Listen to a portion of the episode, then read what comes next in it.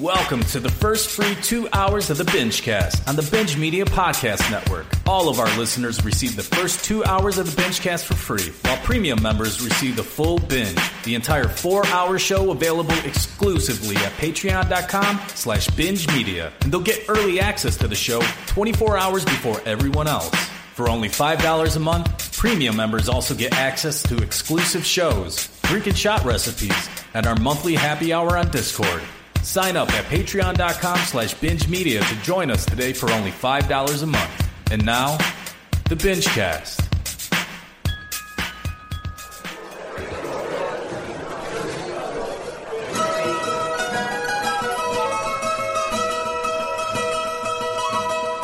Hello to one and all, it's time to start the fucking show. So gather all your alcohol and everyone you know. It's time to raise our glasses, then we'll get another round. And we all know that the binge Benchcast is the greatest show around. Four out of ten. Baba Baba Dicky, it's the binge Benchcast show. What? Baba Baba Dicky, it's the greatest show we know. I know, eh? Baba Baba Dicky, it's the Bingecast show. Baba Baba Dicky, it's the greatest show we know. I'm gonna slap your dick. We'll talk about the movies that we fucking watched this week. We'll answer all the Google voice and round up some TV. Fuck Let off. us toast until the morning comes and celebrate we will. And we'll never stop drinking till we become a bendy bill. Hey! Baba Baba Dicky, it's the Binge Cast Show. Baba Baba Dicky, it's the greatest show we know. I know! Baba Baba Dicky, it's the Binge Cast Show. Baba Baba Diggy, it's the greatest show we know. Hey, where the white women at? Welcome to the Binge Cast. My name is Jim Law. I am recording with the brand newly nuptialed Jack Falvey. Yo, yo, yo, Jim Law. How's it going? It is uh, going fantastic. I thought maybe your theme song would have uh, changed. Uh, Yeah, well, you know, it's uh, got, got got word late this week that I was, uh, you know, going to be on a bench cast. So Oh. we'll see about next time. We'll see about next time. But uh, you know, go with the old reliable, inglorious bastards. So you, know. um, you oh, all those weeks and years of me bugging you about your wedding, it finally happened last week. I was so excited. Did you hear us talking about it? Did we? yeah, I did, I did. Yeah, yeah, yeah. It's fine. It came, came together eventually. You know, under uh, much duress, many uh, I don't know concessions made to uh, to get it to happen. Second worst year of all time to schedule a wedding, but you know, it happened. It's done. Got the rings. What's the first? What's the first year? Well, I would say last year was probably the worst year to have a wedding, you know, schedule the wedding. At least this year, you know, we, we were able to uh, circumvent some of the uh, the bullshit, which was uh, which ended up being a good thing. Just uh, you know, it was uh, it was tricky. It was a tricky experience. So But you guys, at the end of the day, you're like, yeah, we pulled that off. It was pretty good. yeah, yeah, exactly. I mean, you know, little little hiccups here and there. I think uh, you might have noticed this, but on the Zoom meeting.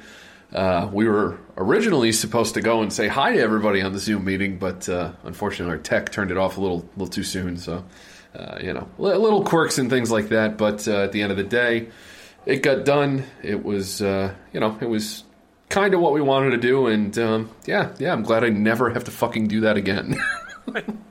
Just, I was getting such uh, Lollapalooza vibes of you walking around in front of the camera. Like you just, you looked exactly like you did when we were getting set to do Lollapalooza. And it was hilarious to me. Like I was just like, oh look at Jackie fucking stressed out. And like So- someone- like, I was, I was doing a commentary like me and Jesse's. Like, someone would come and talk to you, and then just be like, oh, get the fuck away from me. right. Well, I'll tell you this. It was a very, uh, I don't know, unique experience because, you know, not to get into like all the weeds here, but Meg and I put together the whole wedding. So every vendor was either friend or family. We put together the schedule, where we were going to be, how it was going to happen, all that stuff. We didn't have a planner. You know, the, the, the parents that we have, they didn't plan anything. It was all us. But So, when the Zoom meeting starts, it's, I don't know, 15 minutes before the ceremony started, something like that. And people are filling into the room, which you- you had kind of a limited view of the room, right? But yeah, if you watch that video. I, I posted it on the uh, the Facebook group there. If you ever want to go back and look at it, I don't know who would, but it's kind of funny for me because I had to cue the Flower Girls. I had to cue the different songs that would play during the ceremony. I had to cue when the bride would start walking down the stairs. Like I cued everything because I put it together. So it was one of those things where I was I was the groom, but I was also like the fucking manager of the thing, which which is kind of funny in hindsight. But it all went off fine. So you know, it's all good. It's all good. Um, there was the, the whoever who was controlling the camera for the Zoom meeting. Uh, that was a, a guy uh, that works for my dad. So Okay, because he teased us a couple times. He moved it around. I was like, "Oh, we get to see more," and then Yeah. he just put it back and never moved it again. it's like, Yeah, God yeah. damn it! Yeah, w- uh, it's such. Honestly, this could be a podcast unto itself. So, so the room, right? What you saw from the room was was as you look at it, the right side of the room. Okay, the left and underneath the little balcony where the camera was and where like the front of house sound and all that stuff was, were all the tables for everybody. So we had hundred people seated underneath there. oh Jesus Christ! Yeah. So what you saw was a very small glimpse of of everything that was going on in there, mm-hmm. and we didn't have a place to put the camera where you could see the stage and everything else. You know. Um, but yeah, I mean, it, I, I'm telling you, like literally every single thing was thought through with that whole process, including and up to, you know, when Meg comes down the stairs, her, you know, her dad hands her off to her brother, her brother hands her off to me, and I started as you're looking at the frame on the left side, stage right, You're- But then flipped around so that Meg would be more visible in the Zoom meeting. You know, so like we even thought through that shit. It was just like, oh my god, the the day before, like Meg was setting up the uh, the tables out out front as people walk in. I swear to God. We looked at like 80 different configurations of six candles and a couple of fucking framed pictures. I, I, at, at that point, if somebody handed me the gun, I would I would have just ended it there. like, just, but, well, yeah, no, it was it was uh, you know it was okay. Uh, I, I I'm not gonna lie, I was uh, I was missing the binge folk. It, uh, it's it's it's a shame, but uh, you know we're hoping that next year we can uh, we can put something together. So stay tuned on that. yeah, very much looking forward to that. And uh, you mentioned the binge, folks, uh, and we mentioned a little bit about it when we reviewed your wedding. Um, fucking Cupca, we just all got obsessed with Cupca because he turned his camera on for some reason, and we didn't Of know what was going on. And it was the funniest fucking thing ever. Like we just watched Cupca for like the, the whole rest of the night. It was fucking great. I mean, it's just phenomenal whenever you get an opportunity like that to get some prime screenshots for uh, you know future profile pics and social media. It's just amazing.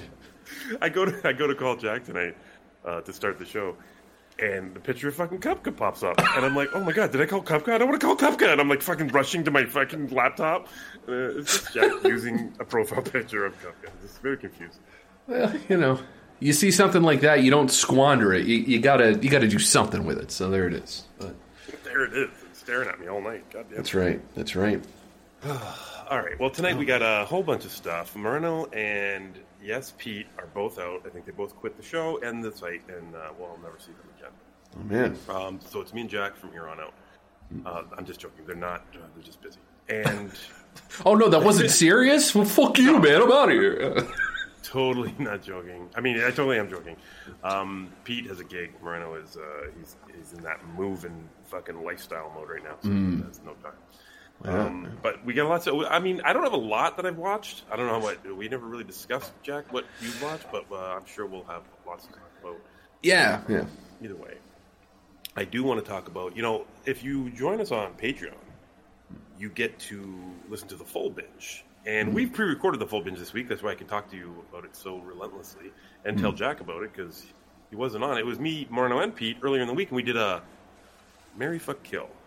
And Oh. I'm, I'm gonna, I'm honestly gonna say, from the, I, I, to compare it to the last one, the suggestions from the listeners were better this time. Like uh, some of them Okay. were fucking just phenomenal. Like we, I would read it out, and all of us would just go, "Oh fuck, this is a good one," and we really it'd take us aback. You know what I mean? Like we'd all have to take a second. Right. No one would want to go first because we want to hear what the other person says to give us a kind of an idea of which way we want to go. Sure. And that's that's I mean that's that's the tale of a of a good fucking um, Marry fuck kill right there. You don't you don't know what you want to do.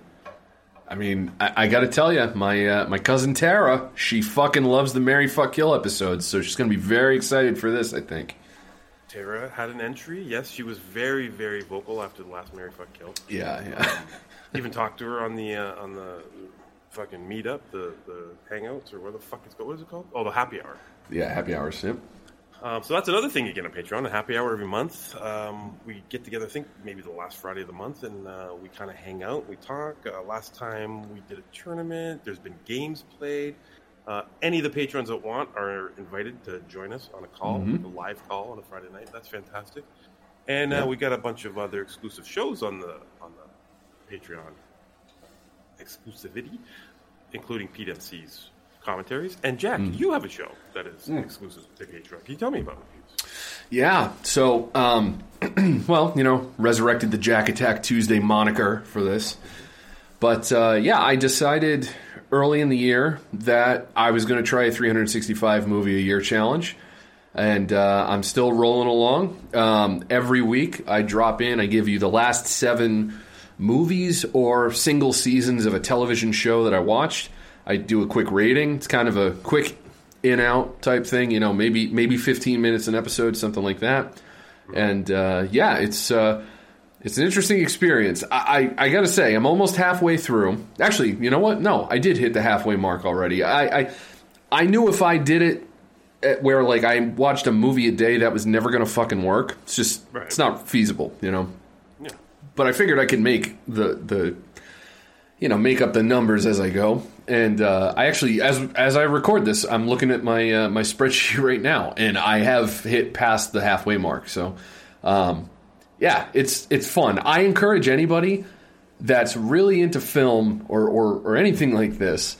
You know, obviously 365 is fucking insane, but doing something like this, you know, I've heard of people like reading 12 books a year. You know, every month they'll read a book or something like that.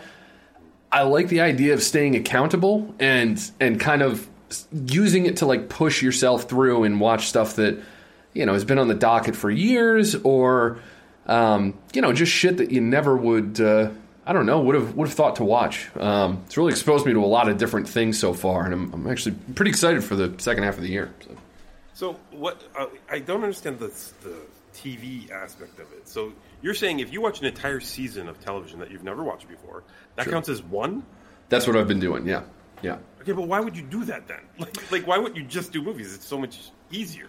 Because well, well, here's why. It's actually a, an easy way for me to pad the stats. Because like I'm gonna watch Loki as it comes out. So when all six episodes of Loki are out, I get a free entry. You know, I kind of look at it that way. So Bad Batch, keeping up with that. I'll probably talk about that later on. That's another one. It's like okay, extra movie I can throw on the list. Then there's other stuff too. Um, uh, what what is it? The The Outsider, right? That's one thing I want to watch this year. That's kind of like a single season thing, and it, I don't know. It's it's one story. It kind of made sense to me to like categorize it that way. So if I get far enough ahead with the movies, I've been throwing in a TV series here and there just to kind of break it up, you know. So. What what uh, what TV shows have you done already? Just for a little- Ooh, good question. Um, let's see here. I'm looking through the list. Okay, so like, uh, you know, I, I watched Letterkenny. So I had season nine of Letterkenny. I knocked out. Um, another one I'm going to talk about in TV Roundup uh, that I just finished. Um, let's see here. Not a ton of TV so far because I've been working so hard to get ahead on the movies. You know. Also, you got Um, married a couple weeks ago. That yeah, that that kind of that kind of pushed me back a little bit. Um, uh, season two is Solar Opposites. That was another one. Um, you know, shit like that. It, I haven't honestly. I haven't hit the TV shows as hard yet because I've been so I don't know nuts on on the movies. Um, but the plan is to knock out a couple of things. Uh, what's one? Um, Generation Kill. That's one of the David Simon shows. I've always wanted to watch that. Um, you know, shit like that. So it's it's, it's going, man. It's going. I, I I'd love but I have to work to do that because I'm not watching Yeah. anything right now. It's it's brutal. Yeah. a- As I record this, I've done 100 and 180 movies, 181 movies. Yeah. so All first time watches, right? everything is brand new to me. I, I- I think there was one that I had. Like a, as I watched it, I realized that at some point I'd seen pieces of it, but I didn't know that's what it was. So it was still new to me when I watched it. Um, but yeah, everything is brand new. So um, doesn't mean it's it's it's brand new in terms of like came out this year. You know, I've, I've thrown in stuff like you know Annie Hall or or you know uh, Layer Cake was one that was like a huge blind spot for me for some reason. I did the um, the Linklater Before trilogy. I'd never seen those, so a lot of stuff like that. A lot of horror movies, ton of Joe Bob Briggs movies. Um, a lot of lot of stuff there. He, he, that is, dude. I don't know if you're on that at all, but Joe Bob Briggs on Shudder, he is the fucking man. All like everything I've seen from Joe Bob. Some of the movies are absolute shit, but him narrating them and kind of like taking you through them, so much fun. Um, just the best, the the absolute best. But well, yeah. And is is there an audio version of that? Is it an audio version or is it just uh, video? No, no, it's it's the movie. So what they do is you know, they, they treat it like a season of television, but say, you know, he'll do like 14 movies in a weekend.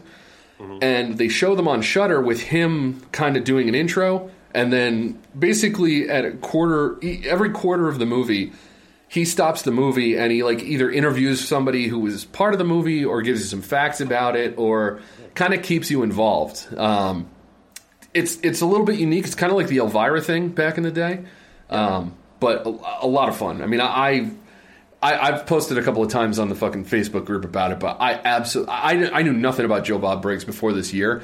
I fucking love Joe Bob Briggs. He he is the shit. Uh, his show is great. I, I, I can't say enough good stuff about it. He is hundred percent on the binge media wavelength. Uh, so if anybody's even remotely interested in this shit, go and check it out. It's a ton of fun. Okay. Yeah. All right. So that's uh, yeah, that's Jack's show on uh, exclusive on Patreon. Mm-hmm. Like I said, uh, commentaries, full binge, which this week is just out of control. Um, I can't wait.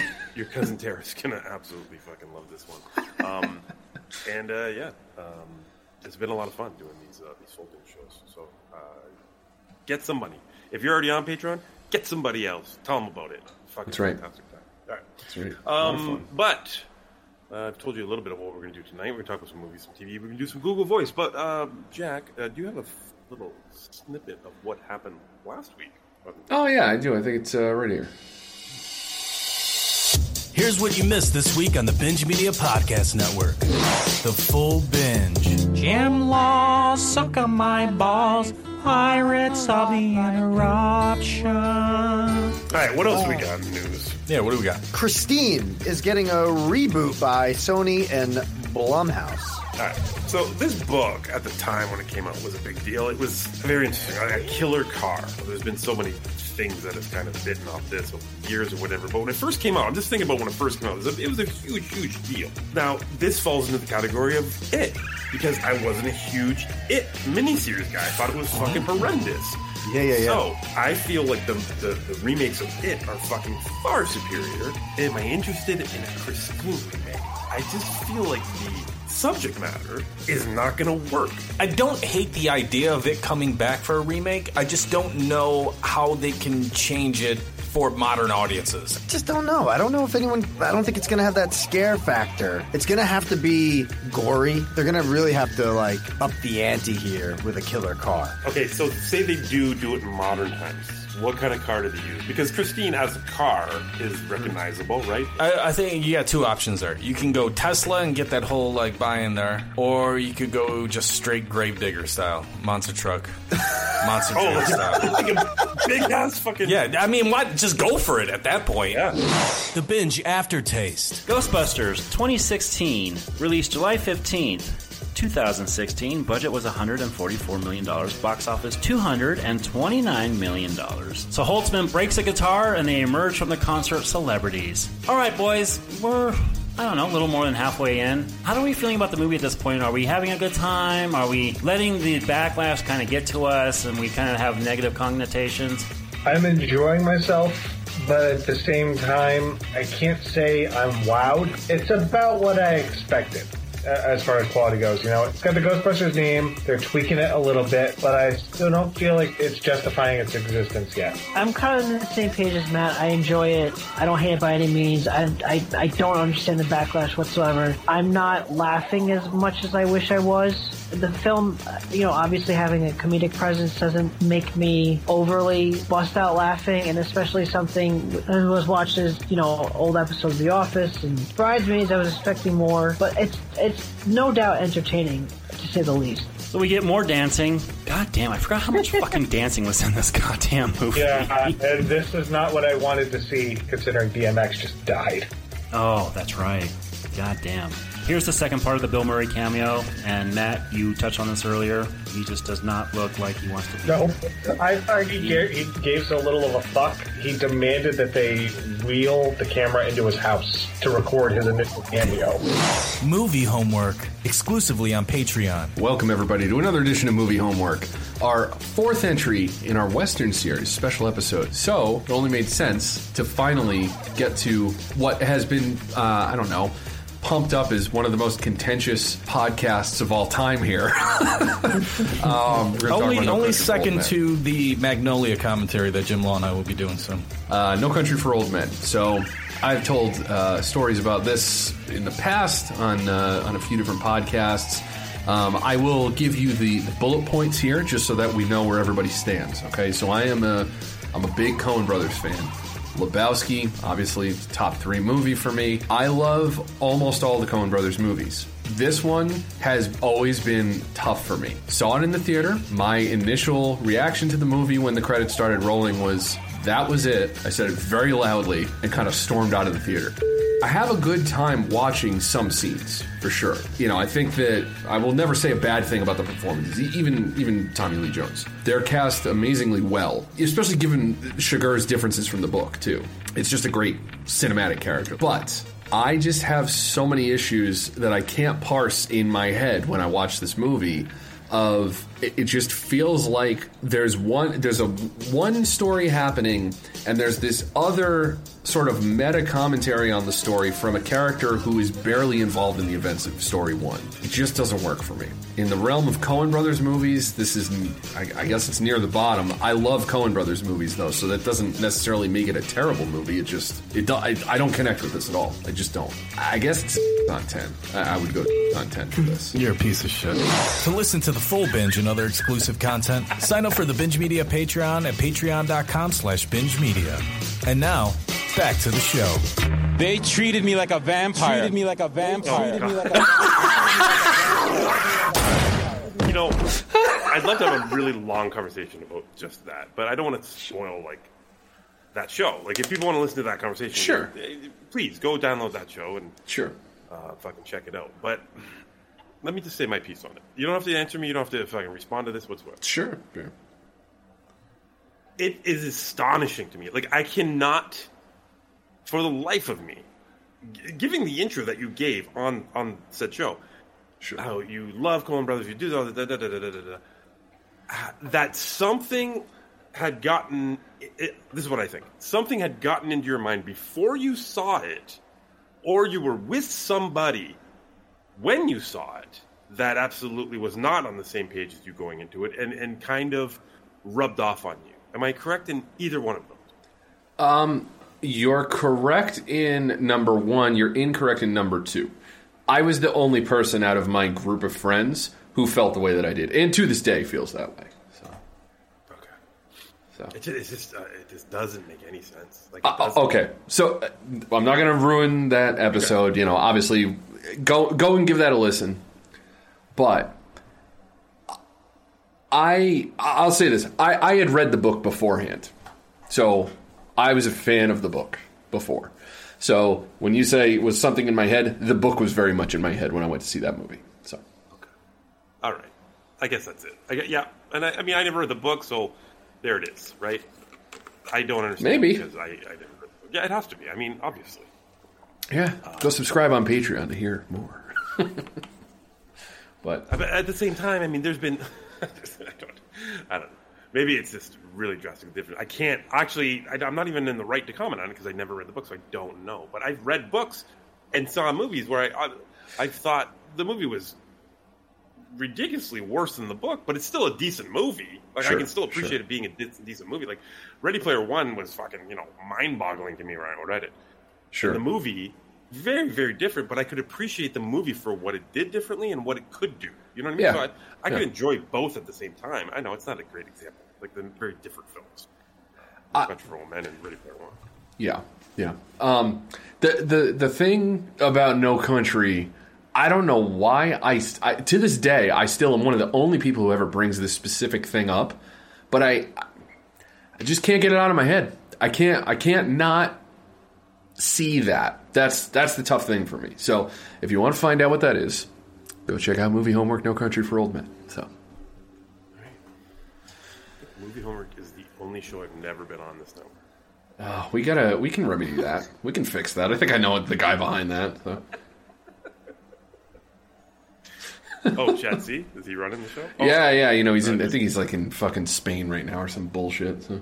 This fucking guy, eh? He starts. A, he does a, a draft with us, Hmm. and then he goes, "Anyways, I'll see you in a year when I have the result." Like, what? Do you, what? Uh, we don't even know who's winning or anything. You got you Oh, got to put a little more pressure on him. yeah, all the big movies are coming out, but I'm gonna miss binge views for a month. Cool. Fucking Emile Hirsch looking motherfucker. Love you, Chad C. All right.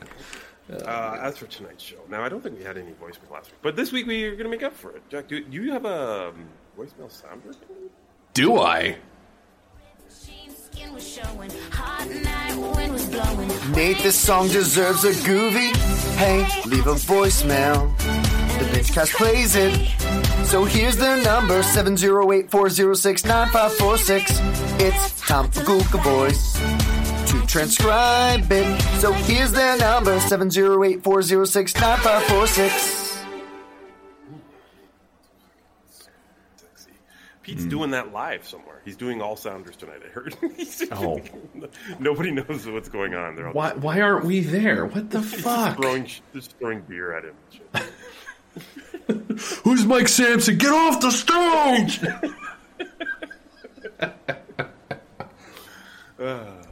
All right. right. Uh, What do we got? phone number is 708-406-9546 to leave a voicemail. Uh, we have we have a few, so let's see what we got. Your backyard friends, the Oh, can hear it. Backyardigans. What's going on, cocksuckers? Billy Good. You hearing that at all? I can't. No, it's very, very. Uh, muffled. Let's see. Let's see what I can do here. Let's try. little technical, uh, little technical stuff here. Some live adjustments from Well, you know, sometimes- the guy who ran his own wedding.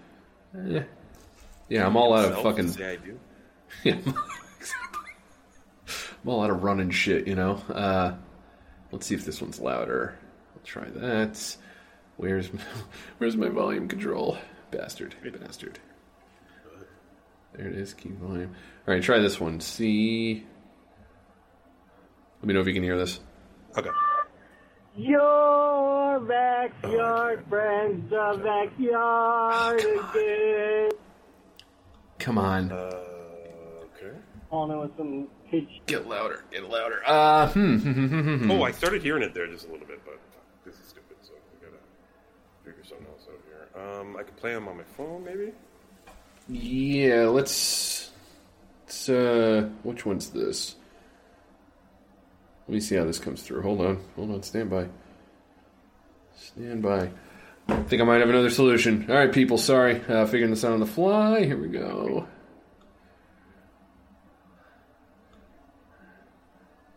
Let me do this instead. Hold on. I almost got it. We're going to plug this in over here. We're going to go this way. Law, is this better? Review up. Ah. Your backyard friends, the Backyardigans. What's going on, cocksuckers? Billy Goodtimes here. Uh, calling in with some kids show reviews.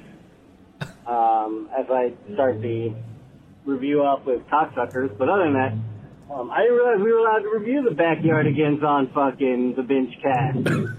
So, apparently a lot of y'all know what's going on here the fucking pirate episode. A pirate says, a pirate says. Fucking, I had listened to that show for like 97 times in a row when my kids were younger, driving up through the Great North, as they call it, Canada, home of the uh, the one Jim Law. I don't know, him was a cool nickname there, and I failed. Um, but yeah, Jim Law, fucking, he's from Canada. Um, yeah, so I don't have much to say other than now we're talking about the backyardigans. So that's fun. Anyway, um, Moreno, I hope to see you in a fucking week when I come through.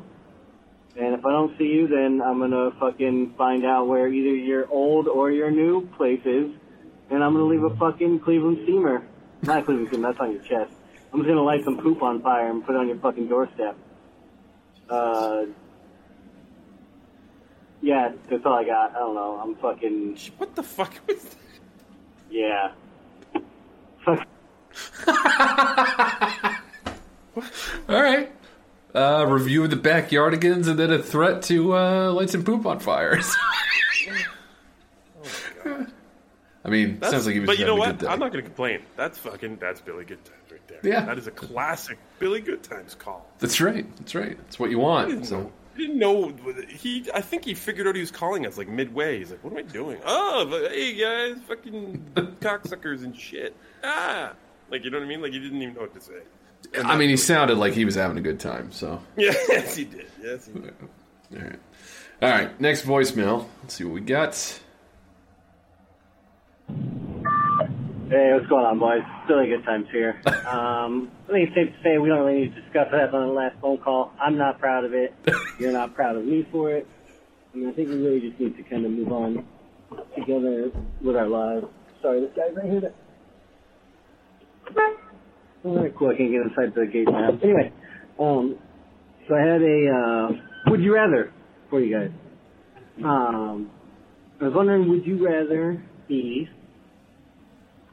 blind and so you can only hear a movie, or deaf and you can only watch a movie. Now, I think obviously since there's subtitles, um, the preference is going to be blind, or I'm sorry, deaf, because then you can uh, still uh, see what's going on outside. There's some parts of my fucking driveway now too.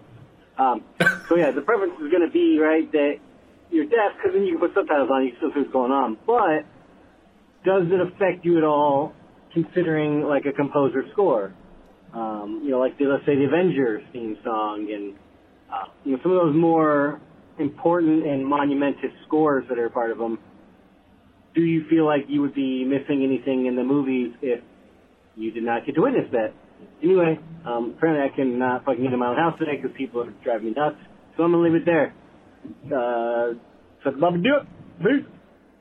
All right. This is a really good question because Hmm. as he was asking, I'm thinking in my head, and then he kind of nailed what I was thinking about. Like, I, at first, I immediately I'm like, I think I'd rather be um, blind for movies I've seen, but deaf Okay. for movies that I haven't seen. Okay. you know what I'm saying. But Sure. Then, but then you start thinking about it. You're like, how how much are you missing of a movie if you're just reading it? Like, you know what I mean? Like Yeah. Yeah. and that's it's telling just the way I'm saying it because I'd rather I'd rather be blind for movies that I've seen because and not every movie I've seen by the way like I, you know if I'm if I go blind I'm gonna watch like fucking I mean, I mean I'm not gonna watch any movies but I'm gonna listen I'm gonna listen Sure. Sure. to like maybe 12 movies because that Yeah. I know how they're going to affect me because of the score exactly what Right. Bruce said Right. um but if I'm deaf going forward I mean that that's going to affect almost. It, obviously, it's it's it's going to change everything for every movie you ever watch, especially if it does have the opportunity to impact you. Like, um, and he brought up the actual movie I was thinking about when I was going through this process, the the end game scene of Avengers Assemble. I can listen to that. Like, I could literally put that on my fucking phone and listen to that moment and Oh. get goosebumps. yes. Fuck yes. You know what I mean? It- it- It's it's fucking it's incredible. Yeah. But I, I would never get, I would never be able to get that experience again if I just did the whole watch subtitles and never be able to hear a movie again. So this is a weird fucking question. I don't even know how to answer. What do you think? All right, so I think it's unquestionably I would rather be deaf, and I think it's for a couple of reasons. But I, I'm so I'm trying to think like what are the best? What's the best theater you can go to? Right, so thinking of a Dolby Atmos, right? Dol- Dolby Atmos. Okay, so when you go to a Dolby Atmos theater, right, you have the visual of a fucking IMAX screen in front of you. You're in a recliner, and there's sound above you, beneath you, on your left and right, in front of you, behind you, and in the seat. Now, you. It, uh, how, how do I explain this? I have a relative who's deaf. Okay, um, she has like cochlear implants, and you know she she has like a uh, she she has the things in Sound of Metal, the cochlear implants, and that if you've seen that, that's that's what she's had in her head for like 15 years. And she turns her she she says you know she'll turn her ears on or off depending on the situation, right? So one thing that she can do when it comes to music is she can experience music by sitting right next to the the bass, you know, and, and actually feeling the vibrations of the music, like physically, like if she puts her arm on it, or if she's close enough where she she can kind of sense it in her ears. Now now obviously she has you know she's deaf, so the sense of not just the sense of hearing but like the nerve endings in her ears don't interpret that the same way so that's you know it's part of her deafness but deaf people can experience noise through bass and through the like the physical movement of the speakers. So if you're asking me wh- which one I want to have, I definitely need the visual. And if I'm going to imagine one or the other, I would rather have the visual aid and the ability to read subtitles with the ability to sit next to a speaker and at least get the sense of what's there, you know. Whereas if it's the other way around, you could have the hearing and be able to hear what's going on, but I mean, you know, you you just movies are a visual medium, you know? Like I feel like you lose so much of of what any movie is without the visual to put together. You mentioned you would want it that way for movies that you know, right? Like you could listen to a Tarantino movie as a podcast and have a great time because dialogue's Oh, awesome. Absolutely. But at the same time, there's a lot of visual stuff there that you you wouldn't have a reference for. You know, um, there's stuff in like the extended cut of the Hateful Eight that is all about like you know something's being said, but one character is looking at another character and indicating that someone's lying. You would never be able to pick up on that if you were blind. You know. Yeah, absolutely. So if it's me, I think if you're deaf, you have a path towards in, like like interpreting and enjoying a movie. If you're blind, really your only option is somebody you know sitting next to you telling you everything that happens, which I think all of us have experienced at one point or another in a movie theater. Which sucks, you know. Um, so that's that's my answer. I, I would if if I had to make that choice, and it's a shitty choice, but if I had to, I'd rather be deaf because I think I would get more enjoyment out of a movie than if I was blind. Yeah, I mean, it, it's easier to answer like if I was always blind or deaf. Right. Now that I've experienced these these scores and these these musical moments, you know what I mean? Right. Like imagine watching Almost Famous with no sound. I mean, it's Yeah. awful. Yeah. it's Yeah. just a fucking.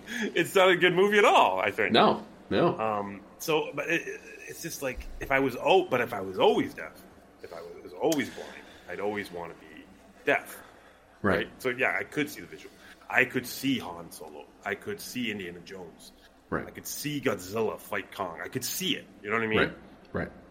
But because I've already had all these experiences, I'm going to be a bitch and pick and choose what I want to do. And actually, at the end of this, I'm just going to thank God I'm neither because both of those situations just sound horrible. thing.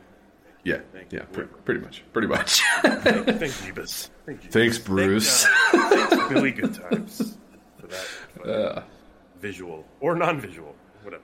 whatever it was. Whatever it was. All right. Oh boy. Okay. Next voicemail. Let's see what we got. What's up, Binge? DM. Oh, 11 a.m. Monday morning. I am so hungover. I'm sitting in my car outside my house.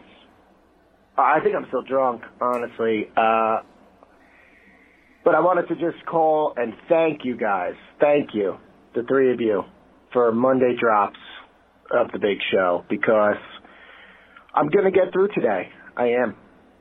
Because I've got the binge cast.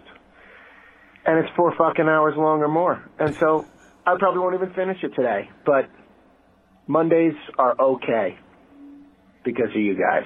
So just, oh, I don't know if you guys heard it, just farted. Um, thank you guys.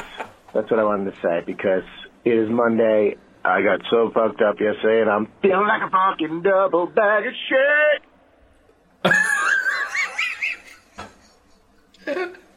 shit. if that's not a drop, I mean, come on. You know what it, it reminded me of? Like he, it was the exact scene actually. The beginning of Scary Movie when uh, Carmen Electra gets called by the fucking killer. Oh shit! he says, "What was that noise?" And she goes, "Oh, I just farted. I didn't think you could hear it." exact fucking moment. Hold on, let's see if I can. Let's see if we can get that one more time. Come on, come on, you can do it. Play, play. Of course, you're not going to play. You fucking son of a bitch. Oh, you're a bastard. Oh, this is. Oh, hold on, hold on. hours long or more. And so I probably won't even finish it today. But Mondays are okay because of you guys. So just. Oh, I don't know if you guys heard it. Just farted. Um. These are okay because of you guys. So just. Oh, I don't know if you guys heard it. Just farted. Um, He snuck the first one, and then the second one he had to address it. You know. I think it was an accident. Like, ooh, I don't know if you heard that. Yeah, well, I guess that was louder than I wanted it to be. Ah, Jesus. Oh, thank you, TM. All right, let's see. Next voicemail. Hi guys, it's Nate Peterson. Da-da-da-da-da-da. I, I don't know what that was. Um, just calling up to say that I'm loving uh, Jim Law uh, dipping his toe in the British TV uh, world by enjoying Broadchurch. Uh, yeah, guys, you're enjoying it. Very, very good show. Uh, not normally the type of show that I'm into, but I, I thoroughly enjoyed it and glad that you are too. Um, I thought I'd throw you another British TV recommendation just in case you're interested in it. Um, it's a show called Line of Duty, and over the past two or three years, it's become probably the biggest show in British TV. Uh, essentially, it's about an anti-corruption police unit who each season they go after a new corrupt policeman. Each, each series is like six episodes, and each series, yeah, focuses on one corrupt or seemingly corrupt police officer, um, and it's trying to nail them for whatever it is they think that they've done. But there's an overarching story, so there's a connection between a lot of these characters, um, which plays out. There's six seasons. I appreciate that's a lot of lot of episodes to catch up on, but 36 seasons, 30, 36 episodes. Um, I don't know. It's up to you whether you, you want to give that a go. I mean, it's no, not that much more than what you've done with Broadchurch, I would imagine. Uh, but yeah, absolutely the biggest show in British TV right now. It's recently ended, so Touchwood, you can catch up with it, and there's no more for you to watch. Um, sorry if I'm too British in this and you needed some subtitles. Uh, I will. Uh, I'll send an email to Alex for him to read out, um, and it'll just read "fuck you." Son of a. So, I don't know if you could find like a little hint of annoyance in Nate's voice, but apparently, Nate recommended Broadchurch to us very many years ago, and I have no recollection of that. Like, I don't remember whatsoever, and I just so he got a little peeved when I just happened to stumble across it on Netflix. Sure. Or whatever the fuck yeah, I think it's on Netflix, and um, I just fucking fell in love with it, and he felt like you know I told you about this five years ago, so. Um, I, what was the name of the show he recommended this time? I, I, I've already forgotten. Uh, Line of Duty. There Okay. So, Yeah. uh, Nate, I probably will watch this in five years and give you no credit whatsoever. Okay? uh, it's probably amazing, and I, I totally agree that it's going to be amazing, but yeah, I, I probably won't get to it until it comes to Netflix or something. Hmm. Line of Duty. Yep. Yep. All right. So before we move on to the next voicemail, okay? Oh. Yeah, this actually reminds me of something because Nate Nate's Nate's voicemail kind of reminded me of something that happens to all of us. So when you're listening to one of the anything on the Binge Media Network, right? Because like we're all we're all friends here. You know, we, we we talk a lot of shit. We have a good time. Yeah. You ever experienced that thing where you're listening to a podcast and everybody's riffing on something, but either like either either they're wrong or like you know the answer and you're just you- you're like you're, you're almost like trying to talk because you feel like you're in the room with them and you're just like no come on it's this kind of thing right Oh, absolutely. Yeah. okay so You guys were talking. Uh, you, you got a voicemail about uh, great needle drops, right? I think uh, who was it? Was it Fonzo? I think uh, sent it in a week or two ago. It's like what are the best needle drops in movies? And you guys were trying to think of like record drops, and you know Boogie Nights was the greatest one, right? Right. So there is no record player in Boogie Nights. Moreno said he looked up the video. He was watching. it. Yeah, no, no. so it's literally it's it's a cassette player, and there's like a moment where where he's like, ah, I make these tapes myself. I hate how you know albums. They, they give you the album, they get to listen to those songs in that order, blah blah blah. I like them in my order. He addresses it. He addresses the fact that it's a cassette, and then and then there's a shot. I had it saved. It's gone. It literally is it right before Sister Christian starts. It goes to the cassette player. It's the entire width of the screen, and it just says "My Awesome Mixtape Number 6. and it starts Sister Christian. It's just like ah, it's fucking great. You know? oh, the worst. oh, yeah. Well, I mean, I was just like, the moment it got brought up as an idea, I was like, oh my god, is that right? And then Moreno said he was watching it, and the fucking, the fucking and you know what? He was Oh. beating himself up for getting one wrong earlier in the night. Now he's gonna fucking want to just kill somebody. Ah, everybody's drunk. It is what it is. But it was just I was I was laughing my ass off. I was just like, this is fucking great. I was just like, he talks about the cassette. It's just it's the best. It's the best. But it happens all the time. He doesn't want to play the album. Like he literally, Yeah, talks yeah, about yeah. exactly what we're talking. Oh shit. Oh fuck. Anyways, have you Oh. ever uh, checked out Broadchurch? Uh, I- No, no, I haven't. I've, I've heard good things. Um, just haven't gotten to it yet. So Oh, I mean, I, I will talk it to it. I talk about it just a little bit in TV Roundup because I've only watched uh, a couple episodes of season three, but this is good shit, Jack. all right, all right. I can move. I can move it up. I can move it up that docket. See, and this is I think it's eight, maybe though, eight episodes. Okay. Okay. Yeah. All right. A uh, couple more voicemails for you. Let's see what this one is. What's going on, boys? Really good times here. I'm going to uh, keep this one short and sweet, and I'm actually going to uh, not fuck this one up. Um, I have a. I know you guys are recording on Thursday. I have a flight on what is going to be like Saturday night your guys' time. So if you happen to know anyone who can pull a couple strings, maybe uh, one get like a 12-hour binge cast or so. That'll get me through most of the 16-hour flight. Really appreciate that. too. if you get it dropped on Saturday, that'd be great. I'd be eternally grateful. If not, you can just suck a baba cock. I guess we'll find out which one you're gonna do come my Sunday morning. Until then, suck a baba dick. What um what was the second thing he suggested? Like, so I heard twelve hour binge cast, and then it, it went really low for what was the other thing he suggested? Let's see.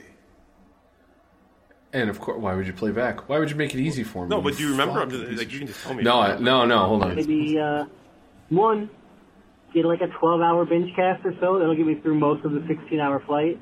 Really appreciate that. Two, if you get it dropped on Saturday, that'd be great. I'd be eternally grateful. Drop it on If not, Saturday? you can just suck a baba cock. I guess we'll find out which one you're gonna do. Whatever. I think drop it on Saturday. I think he was asking for. So He uh, knows we listen to these on Saturday night. Like what? Uh, I think he was thinking because of the Thursday recording, maybe they'd get it. You know, Right. so I don't I'm know. sorry, I sorry, Billy. Good times. We we did the full binge on Thursday night so that we wouldn't have to uh, worry about tonight. Um, Right.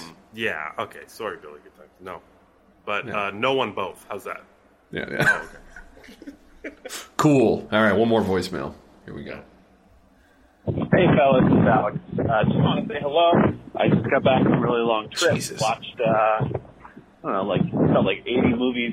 Uh, a lot of stuff I just haven't seen yet, things I haven't caught yet. The only real recommendation, which I'm sure you've already seen at this point, is Sound of Metal on Amazon Prime. That's a really great little flick. Uh, really enjoying Loki. Loving Loki, actually. Uh, clearing away the best of the three Marvel series so far. Uh, Falcon Winter Soldier just didn't didn't finish the way I wanted it to. WandaVision was clever and smart, but Loki just seems to get all the things right. Um, really loving Owen Wilson, loving Owen Wilson, especially in that first episode, really strong. Um, and liking the, the new villain, I forgot how important she was uh, in the comics when I was reading as a kid, and I was like, duh, of course that's the that's the character you're going to go with. So really stoked about Loki in every week, and Tom Hiddleston home run every every episode. So with Loki in mind, here's my question for you time travel. You get a tri- time travel anywhere in time. Do whatever you want. Where would you go? and don't just go with like, oh, where I can make the most amount of money or who's the hottest piece of ace that I could get. Like a real interesting time period that you can go to. Uh, and let's just say you can make it home, right? You can go visit, like you're on vacation for a week, and then you then you can come back. All right, to time travel. Bubba Hmm. That's a good question. Yeah, it is because if you if you got to simplify it like Alex is doing, um, that you just you just want to go hang out there. You're not Yeah. going there for any particular. You're not going there to kill fucking Hitler as a baby. You're just you know what I mean. Like you're going there Yep. to hang out in this atmosphere of wherever you're going, and then you Right. just to experience it, and then you get to come back. Yeah. I don't know. I've I've actually I've got a few answers for this, but they're all music related. So it, it, it definitely would be to see something music related. But the three that immediately come to mind, and I think they're in this order from one to three. Number one would be to go and see the Beatles on the Ed Sullivan Show. Uh, number two would be the Monterey Pop Festival, the original one from '67, where the Who and Hendrix played. Uh, uh, who the, ah, fuck, uh, Otis Redding played, um, and then the third one would be Woodstock. Woodstock, okay. Yeah, if if I could go to to anything in that order, that's that's what I I would just want to see what. I mean, I know the Beatles on the Ed Sullivan Show sounds like the least of those three, but it's it's it's just such like a nexus of of like culture and so many things that came after it. It just would be fascinating to see like what the world was like when that happened. You know, uh, yeah, I'd, I'd, I'd definitely be into any of those.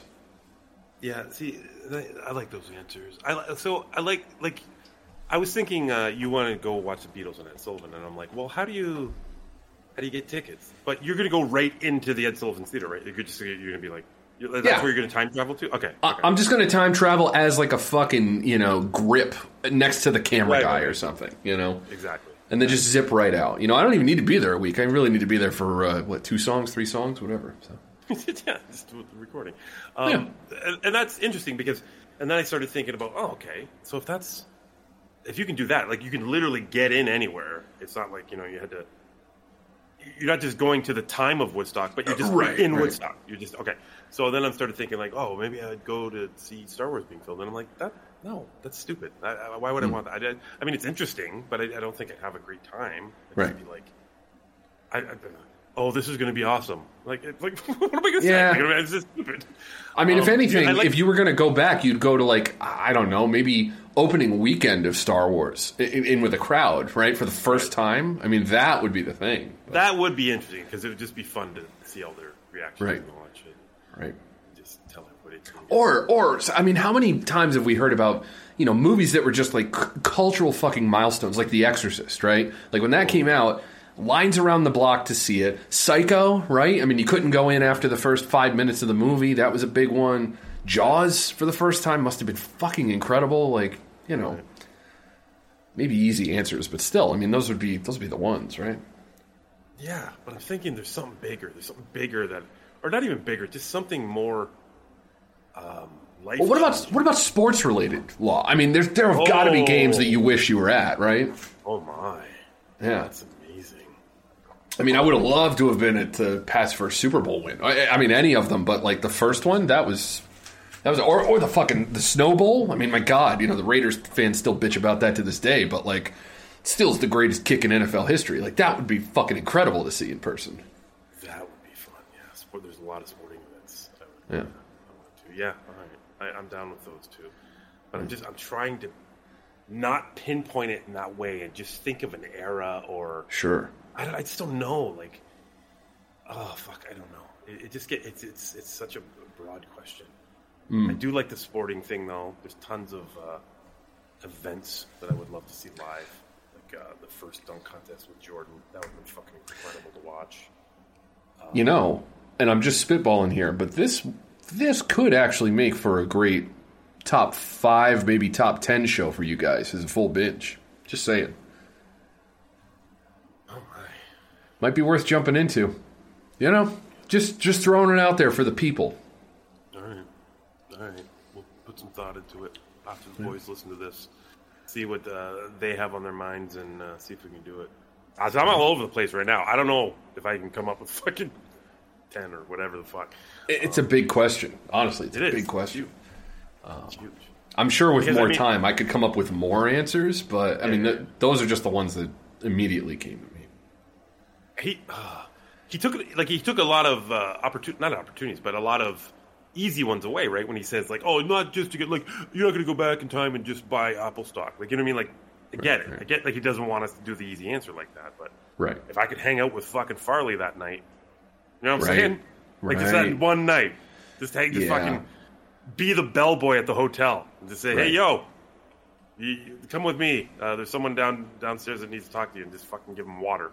You know what I'm saying? Yeah. Like, there's just there's just moments like that that I would like to change. Sure, sure. Fucking Belushi. Let's put the eight ball down. You know what I mean? Let's let's not do the eight ball right now, Yeah, maybe a good idea. and we'll go to this other club and we'll listen to some fucking jazz. I mean, fuck. You know, find out wherever fucking Philip Seymour Hoffman was and buy him a pizza or something. Mm-hmm. Jesus Christ, you know? Anything. Fuck. Yeah. Well, that, see, now that gets tricky, though. So Alex didn't stipulate one, one way or another, but, you know, the fact that he said you go back for a week and come back, I, I have to assume he's. He's, you know, to come back, you can't change the past, right? Because that's the whole Back to the Future thing. So you wouldn't necessarily be able to do that unless you were willing to live with the world that you were stuck in then. So I don't know if that necessarily would adhere to the rules that Alex put forth, but maybe it does because it's all made up anyways. So I feel like if I saved Chris Farley's life, Trump wouldn't be president. Because imagine the fucking impersonation Farley would have done of Trump. Oh my god! Back off, man. You know? oh, that would have oh been something. All right, that's a, that's a loaded question.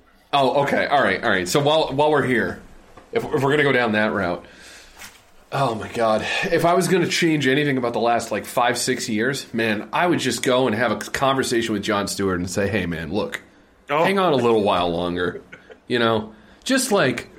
You know, your movie. You can make your movies when you make them. Just, just like hang around for another year and see how you feel. You know, Yeah. Your, your movies are not going to impact the people like you think they are, and I know you, you're doing them for your own personal reasons, and I get that. Yeah. But you're so important to the world right now. Right, You have no idea how important you're going to be. Don't walk away. Oh my Oh. god, that's such a good point. Oh my god. Oh yeah, I think that's I think that's a I think that's a full binge. But you know, you guys uh, you mull it over, mull it over, see what you think. So. All right, um, I got fucking piss already. So Mm. if, if we could do a pee sounder. Yeah, and then we I, go back uh, in. Oh, do you have any? I gotta find one. I, uh, yeah, I got one right here. All right, we'll do that. We'll come back. I think you got a little fucking uh, drunk seg, right? Drunk seg Mm, believe it do, believe it do, And then sir. we'll get in- and then we'll get into TV roundup. All right, nice. All right, here we go.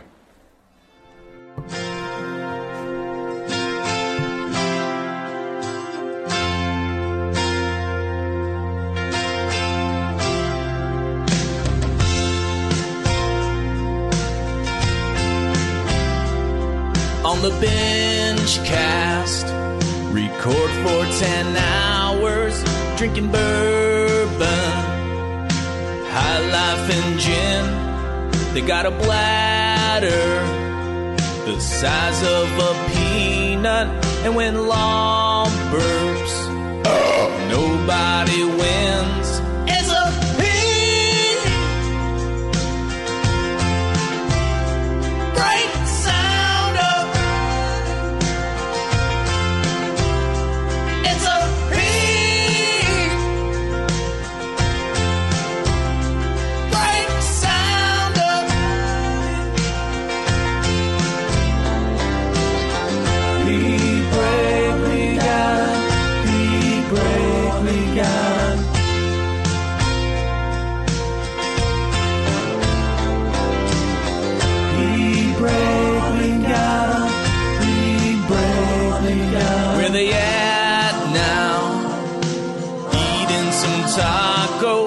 Did they refill a drink or two? Maybe almonds. Smoking a number, or did Law take surprise food?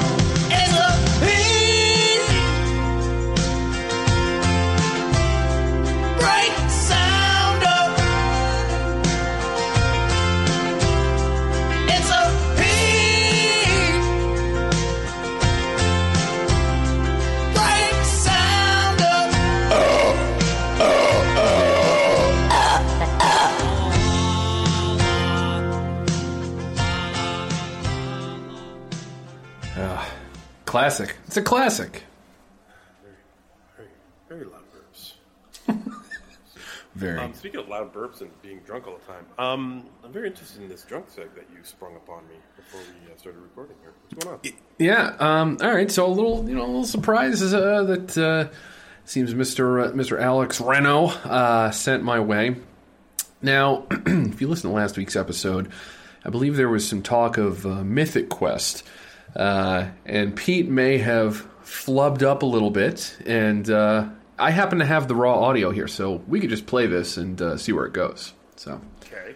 let's see what we got.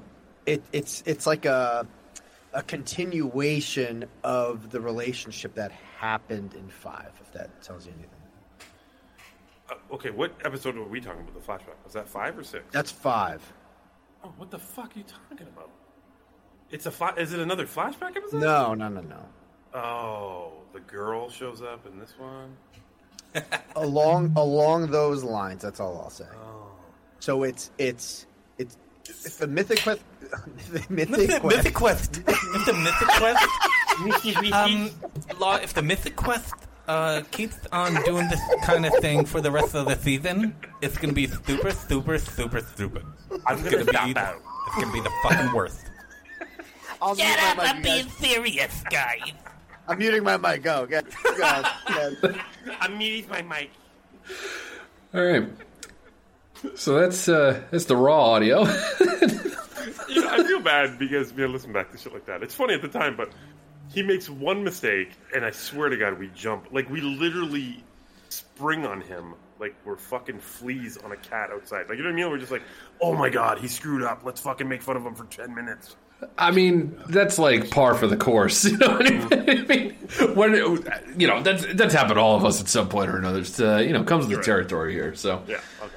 I mean, how many fucking drops have I gotten from you? You know, recording when you don't know I'm recording. Anyways, uh, so I've got this uh, drunk seg, and uh, let's give it a whirl. It it's it's like uh, a continuation of the relationship that happened in five. If that tells you anything. Uh, okay, what episode were we talking about? The flashback. Was that five or six? That's five. Oh, what the fuck? it's a flash. Is it another flashback? No, no, no, no. Oh, the girl shows up in this one. along along those lines. That's all I'll say. So it's it's it's it's the mythic quest. Mythic quest. mythic quest. The mythic quest. um, law. If the mythic quest uh keeps on doing this kind of thing for the rest of the season, it's gonna be super, super, super stupid. I'm It's gonna be the, it's gonna be the fucking worst. I'll Get up and be serious, guy. I'm muting my mic. Go, get. Go. Yes. I need my mic.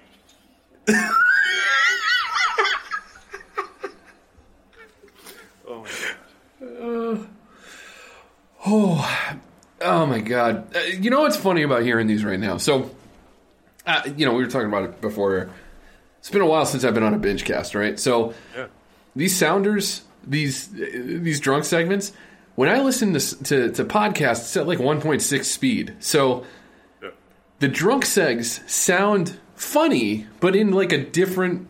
Yeah, it- yeah, it- yeah. It's like a, it's like a different slow speed. I can't describe it. it's it's, fuck, it's fucked up, right? But like hearing it here, I really should slow them down when the drunk segments come up because they're so much funnier like this. Yes, exactly. Like what, when I used to listen to Stern every week, and when he would have musical guests that I cared about on, right? Right, So I'd be listening to I'd be listening to the show at 1.5 or whatever. Yeah. And when the musical guests would play, I'd, I'd slow it down to normal just so I could hear the songs that I want to hear live and see if they're good performances or whatever. Exactly. So I think for drunk segs, that's how you should approach it. When the Yeah. drunk seg comes on, Yeah. just slow it down to normal speed. Yep, got to do it. Got to do it. Oh my god, that's funny. Whew. Fucking Hank. All right, let's get to some uh, television TV roundup.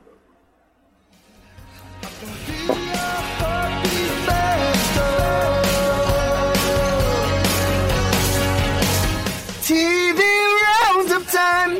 I don't wanna watch this show if it sucked last night. TV roundup time. Listen to Jim Long and Alex review fucking TV.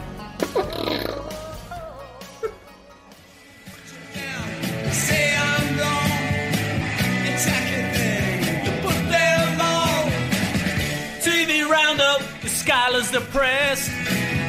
TV Roundup, and Jax is a mess.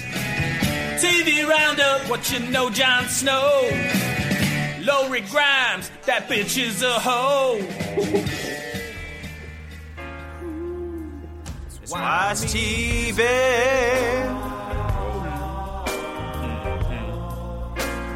You got your fucking TV roundup. Yeah, yeah. They're watching TV.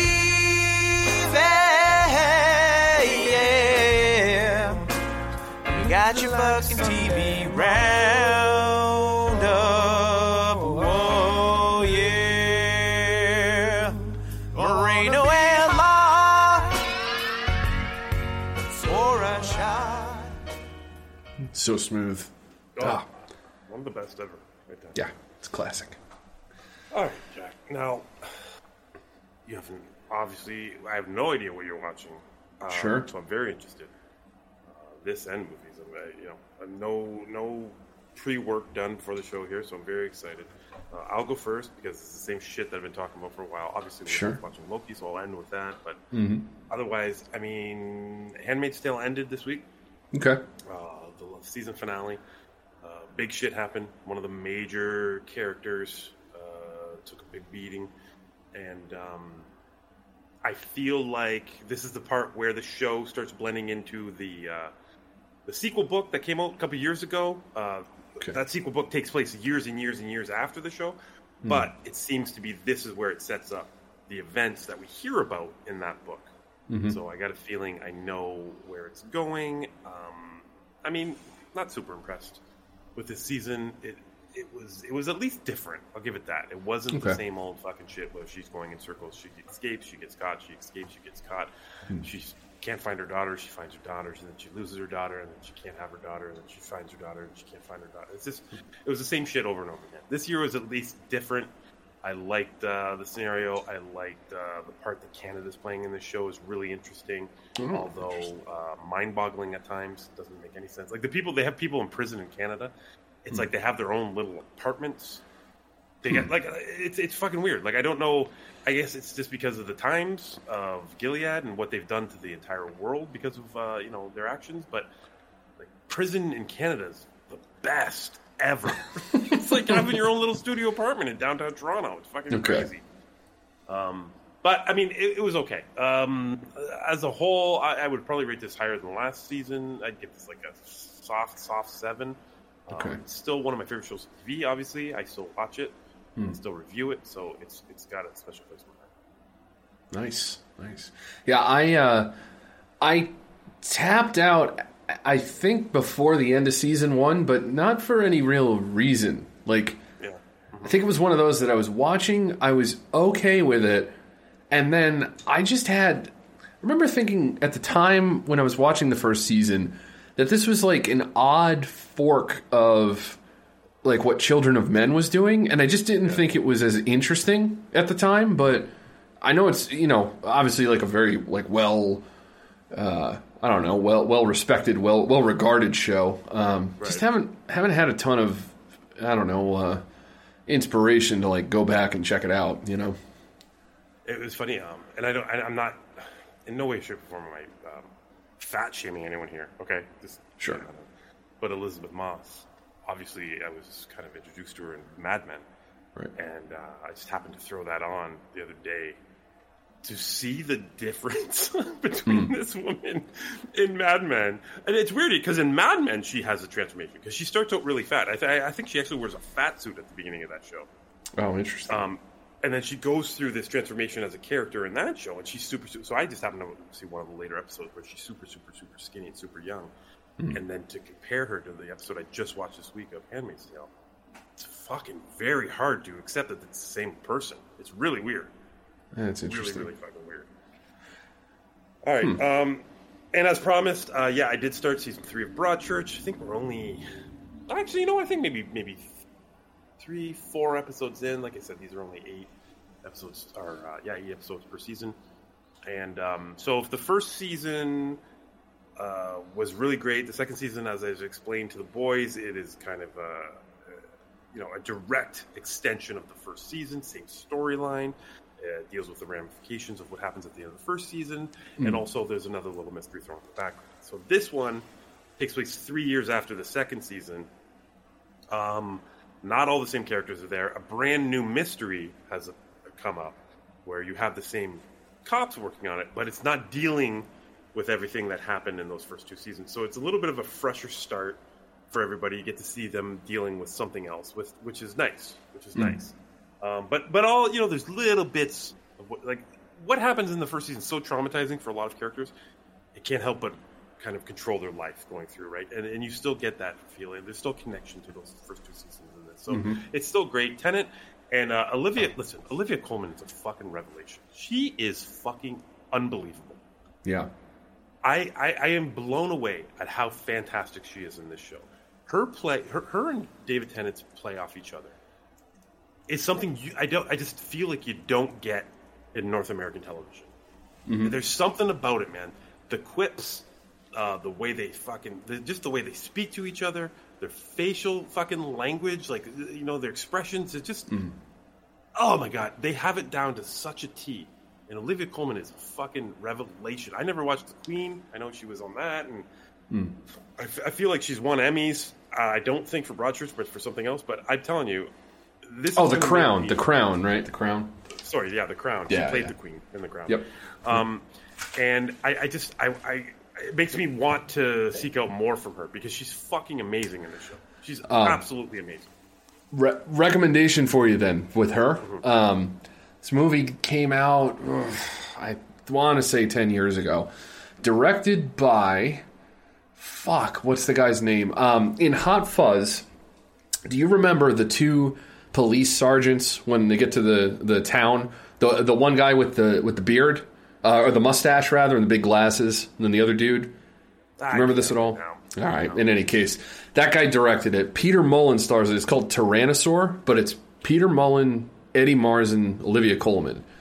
Um, one of the best things I've ever seen her do. Like w- easily, easily. Um, not a fun movie to watch, so you know, make sure you're you're you know it's it's either a bright sunny day or you know you're you're you're happy about where you are in life because it's, it's it's a little rough. But she's fucking incredible. So if you're a fan of hers, I, I think that's probably the best thing I've seen her in. Well, I am. I, I can proudly say I am right now because she's Yeah. fucking blowing me away. Every episode, she's phenomenal. Yeah, she's she's just good in everything. I mean, even like Mitchell's in the Machines, she was great in that too. You know, just keeps popping up and a ton of stuff. She's great. and, and not in the not in the Meryl Streep kind of dominant way. You know what I'm saying? Yep. She just is so natural. Yeah. The role she's playing, and she can make you laugh, and she can make you want to fucking cry three seconds later. Like she's Mhm. just that fucking good. She's just a, a, an absolute fucking normal person, and acting like I've I've rarely ever seen. She's fucking incredible. Yeah, yeah. Right. Um, yeah, I think I, that's that's basically it. Everyone knows I'm, I haven't been working. I have not checked out anything. I do. There's a couple things on my radar though. So Okay. there's Dave show. Have you ever checked out Dave on FFX, FXX?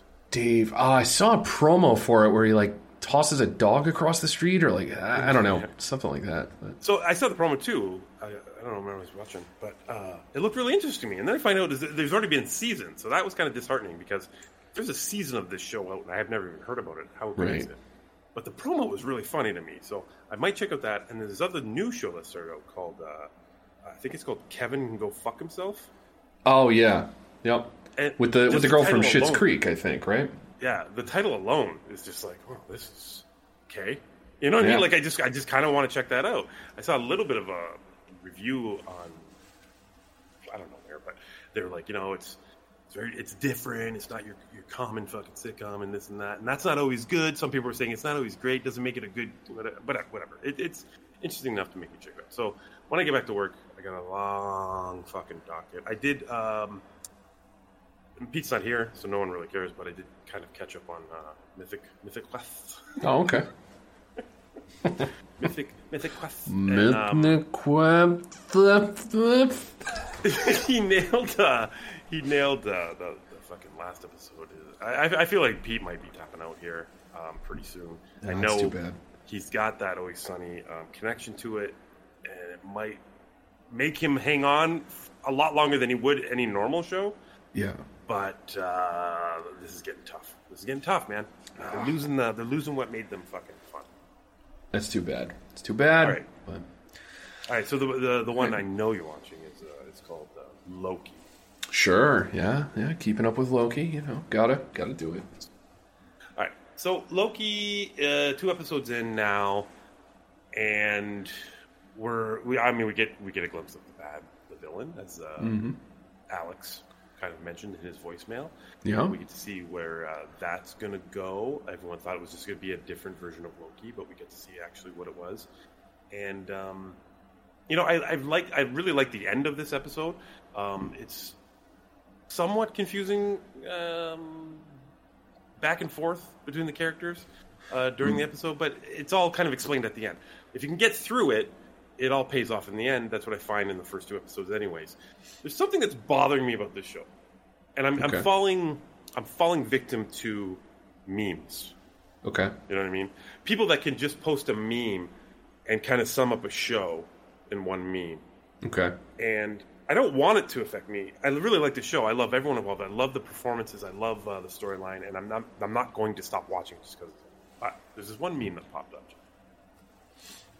where it shows everyone that died in the Infinity Saga, Mhm. and then it just at the end it just says, "Yeah, we just use them as paperweights," and I can't help be like. It's fucking shitting all over the importance of those films, and those films are very important to me. You know what I mean? Like, yeah, it, it's a big deal. But when I Yep. see a me, I, I see this this little fucking picture, and it's got fucking you know, it, it, it, it, it's got fucking Gamora, and it's got fucking Black Widow, and it's got Iron Man, and it's got uh, who the fuck else died? Um, well, you know, Cap is not Cap anymore. Um, but all the Right, right. ramifications it took, the Infinity Saga took out of the Yeah. the MCU, well, the most important film series of my adulthood, basically, Sure. and then just shit all over it and put all these Infinity Stones in a drawer and say, "Yeah, it's not a big deal. They're, they're just bullshit." Ah, it, it, I can't help but let that sting me a bit. It just stings me a bit. How do I get over that? So it, it's it's funny that you say that because I actually think that Marvel has done a really phenomenal job of containing the scope of the stories that they're telling. So what does that mean, right? So Infinity Saga, obviously, every movie except for Infinity War and Endgame, those were very much a pair, but you know, every movie was was somewhat contained, right? It had a story that it was telling. The Infinity Stones were this sort of, you know, uh, kind of string that was weaved through some of them, not all of them, and then it kind of culminated in one giant story at the end. The TV series so far, look, I I loved WandaVision. I thought Falcon and Winter Soldier was was kind of uh, subpar at the end. Um, which we found out after the fact. It was the, the storyline. I don't know if you knew this or not, but the original storyline that they were filming right before pandemic was a story about the Flag Smashers spreading a pandemic all over the globe, which is why the show basically like falls apart because they rewrote it and changed shit, and then like. You know, it totally fell apart. So I kind of give them a little bit of you know a pass for that. Yeah, But- okay. um, but Loki, I like the fact that we're getting we're getting a story that is to me it just feels it, it's the same universe but it's separate. It- it's it's they're doing a good job in my opinion of saying look we're gonna we're not gonna invalidate what you've seen. Like those characters in those moments still matter. That story still matters. Here's something that happened maybe in another direction. And it I I feel like Loki can exist where it's existing right now, and it's not really going to bother me where it goes too much because the Infinity Saga is still being acknowledged as a thing that happened. You know, like. Like I, I, I like the fact that yeah, it's kind of a joke, right? It's like oh, these are paperweights and all that stuff. I think that it's going to lead to more interesting sci-fi stuff the the farther down that road that they go. So it's not it's not I, I understand why you're kind of brushing up against it. It's it's not bugging me yet, but I've been saying this since 2012. I was talking to a friend about this. Like after Avengers came out, I was like, okay, well they can't get bigger than this. Like they're they're never going to be able to sustain this. And then sure enough, we got what we got, right? Right. I think that they have enough like really solid minds at Marvel that I think they know what they're doing at this point. So and and you know, it's also one of those things where I was never into comic books because of the the, the problem of escalation, right? Like Yeah. Mm-hmm. it always has to get bigger. There was always another threat. It's going to like reevaluate what came before and invalidate shit, right? Right, right. I think that they're smart enough to know that that is is is is going to be like a shortcoming of comic books, and I think they're going to do everything in their power to like circumvent that. So at a certain point, it might cut off certain storylines because like they've already, you know, a demon in a bottle. You're never going to get that because they Right. can't. They're not bringing back Robert Downey Jr. But at the same time, I think that it can lead to some permanence with things and, and create more of like an organic thing. And the fact that they have what ninety years, however long Marvel's been around, of a successful company making stories. I mean, they're not all. Obviously, a lot of those stories must be good because if they weren't, nobody would be buying them, right? So mm-hmm. They've got to have a lot of options, do a lot of things. I don't know. I'm. I can. I can kind of put them in in the same overall cinematic universe, but I like the idea of a branching timeline and and sort of the the, the crazy shit that we might be able to see with that. You know, I mean, if if Loki's dead in the timeline that we know, it's great to have him in this other one, and because he's a great actor, and like you know, if if you're not going to play with your toy for a while, do you throw it out? No, you throw it back in the toy box until it's time to take it out again, right? That's that's kind of how I feel about it, but I understand those who, you know, they they're, they're bristling against it. So It, it, listen, the comics have a, obviously a couple huge advantages here. One, obviously, yeah, the actor thing, right? They can't have, they can just, right, they can write Iron Man stories. They'll go on long after we're gone. You know what Right. I mean? Spider Man Right. stories, Batman stories, they're all going to go on longer than we're, than Right. we're dead. Um, but, I mean, one of the other main advantages they have is just rebooting a series. Like, you, you, if you want to start reading Iron Man, you can pick what fucking artist or author or writer, you know what I mean? Like, you can pick which one you want to read. You have to Right. read all of them. It's a, Right. like it's not a continuing storyline. Right, The MCU is, Hmm. you know what I mean? Like the MCU is a continuing storyline. They have to accept what they've done already. They can't just go on like they've they've three different Spider Mans, right? Uh, series. We get we Yeah. got Maguire, uh, fucking Facebook, and um, and, and Holland. yeah, It- that's annoying. Just in film version, it's just it's just annoying. So we've accepted now that the, the Tom Holland Spider Man is the one. What I'm worried about here is it is, it kind of builds into what you're saying. How can they make it bigger? right, When when we watched Avengers, it was fucking unbelievable. We had all of them together fighting, and then you know what I mean. The next few movies actually weren't that great. Like you know what I mean. Like Iron Man three, I believe, and uh, Thor, I think came out after that. Thor- And it was Thor just a 2, little, yeah. yeah, it was a little bit underwhelming for a while. And even the next X Men, I mean, sorry, Avengers movie was a little underwhelming, Right. Until they got Right. into this this new era of Guardians, uh, Doctor Strange, Ant Man, and they started building it up again. And then the Infinity Saga fucking kicked it off to an all time high, Right. and they ended just they were fucking it, it nailed the ending. Perfect ending. absolutely nailed. it. Okay, Perfect. But where they? How do they make it bigger now? Now we're at that same spot, Jack. And WandaVision didn't do it. It was interesting. It was a, it was a really interesting watch. Like you know what I mean? Like uh, the sitcom shit, all they did at the beginning was really, really interesting. Um, Falcon Winter Soldier started out like it was going to be a fucking movie. Like that first episode was incredible. So cool. Cinematic action. You're just like, holy shit, how did they go on from here? They didn't go on from there because that was the greatest episode of the series, in my opinion. Yep. Um, not that it was horrible. It was very watchable. I like both these shows. Hmm. So now we come to Loki. How do we make it bigger? And I feel like they're taking a little bit of a fucking Allen Iverson step over on fucking the Infinity Saga here. They're like, look it, we're more important now. Like we're the shit now. Hmm. We're the most important thing. Let's fucking play down Infinity Saga and make this the more important. And I get it if this plays into the next phase. Yeah. If this plays into Spider Man and this plays into Doctor Strange or Thor or Guardians or whatever the fuck, I get it. But if it's just a fucking singular season of television and you're going to fucking just say the Infinity Stones are just paperweights where we are, I get what they're trying to do, but it's you can't I can't help but take a little bit of, of offense to it. I'm just like, come on. Yeah. Why throw that in there? What's the point of that? So, I so I, I don't know how much. I mean, obviously you haven't heard this, but so so it's been stated like very publicly. Uh, WandaVision and Loki very much tie into Doctor Strange. They're they're they're both like important pieces go, leading into Doctor Strange.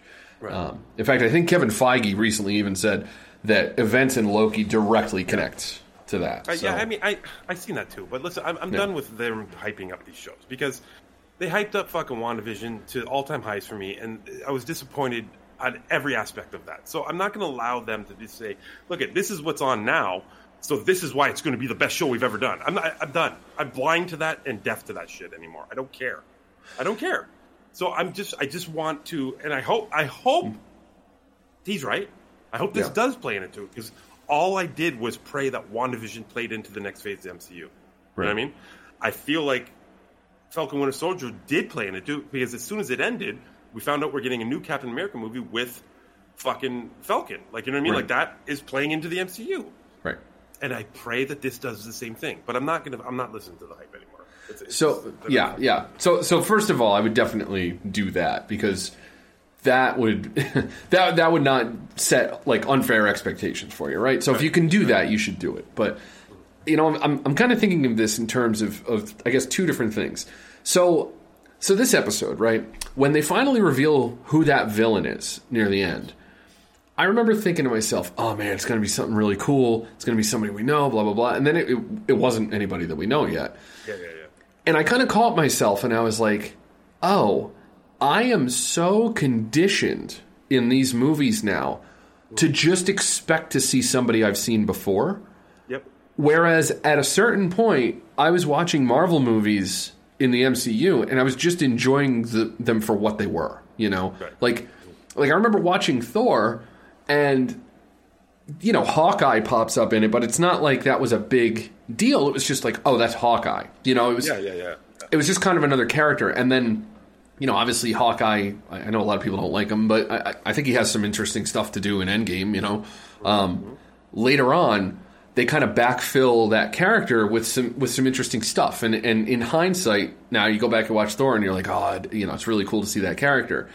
Yeah. I think what you're talking about in terms of them starting to ramp things up, I, I think we're in that phase, but I, I'm kind of with you. I, I want more of the end game, like just end game is. I was talking to Kupka about this a couple weeks ago. I think Endgame is the most cathartic fucking movie I've ever seen in my life. Like I, I can't think of anything else that nails the ending and just gives you this like overwhelming fucking emotion of like wow you know like i've been through something with these characters it's just it's so totally fucking unique in in in movies like you said in your adult life in my adult life fuck i mean nothing is has come close to that at all. I think we all want more endgame. And I think it's going to be a little while before, hmm. especially myself, my I don't know the the meters calibrated a bit more for just let's let's take time with it. Let's build these characters again. You know, Guardians, right? Guardians came out of nowhere, really. Nobody thought anything of it, and it turned out to be arguably like two of the best MCU movies. I think it's just a matter of right now we're in a weird phase of you know we got to get used to new characters. They're going to build new things. It's just going to take some time, and maybe it's just an offshoot of that. You know, but I, I, I totally agree with you. Totally, totally agree with you. And even what you're saying earlier, like the fact that they exist, we should just appreciate it. My, my is recently just like she's really getting into Marvel, right? And she's really upset. Like she's like she was really upset. Like why did they have to kill off Iron Man and, and, and Black Widow? Like there's two of my favorite characters. Like why did they have to? Like she's really, really upset about it. And I'm like, listen, it doesn't take away the fact that that we still have these movies. Like we can watch Right. them whenever we want. Right. They're always going to be just as good as we remember, and maybe even better than we remember because we're going to notice things that we didn't have. And she, you know, I kind of talked her down a little bit. Mhm. And I understand what you're saying. It's it is going to take a while to get to that type of fucking love and appreciation for it again. But on your way there, don't shit on what you've done before. Yeah. And I just felt like there was a little bit of a shit on it. It, it might it might turn out that way. I'm I'm reserving judgment until we see what they do with it. But I hear Oh you. my, oh my, for one reason, and this was very promising. This is almost a 180 from what I'm talking about, but very promising at the end of the episode. So when at the end of this episode that we're reviewing right now, that we haven't talked about at all, when, when when all the bombs go off, all the uh, time reset bombs, right? Yeah. or they're they're sent through time and then they go off. Yeah. So I, I speaking of memes or whatever, uh, I saw another post about how they show a, a, a image of the the timeline when this happens, Yeah. and all the all the lines that are branching off, right? And uh, you see the TVA go fucking crazy about it because they're they don't know what's happening, right? All these fucking different, uh, fucking I don't know what you want to call them, time explosions are happening, right? Sure. yeah. if you go back and uh, not even go back, just look at what I search it up. Where all these things are happening are places that we're familiar with in the past MCU. Oh, interesting. That is okay. promising.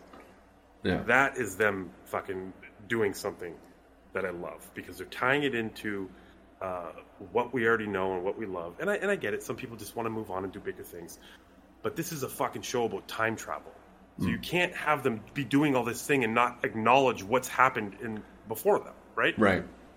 Go back and look at where all these fucking time bombs go off, and it's very, very, very interesting to see where this is going. Fuck. I gotta look that up later.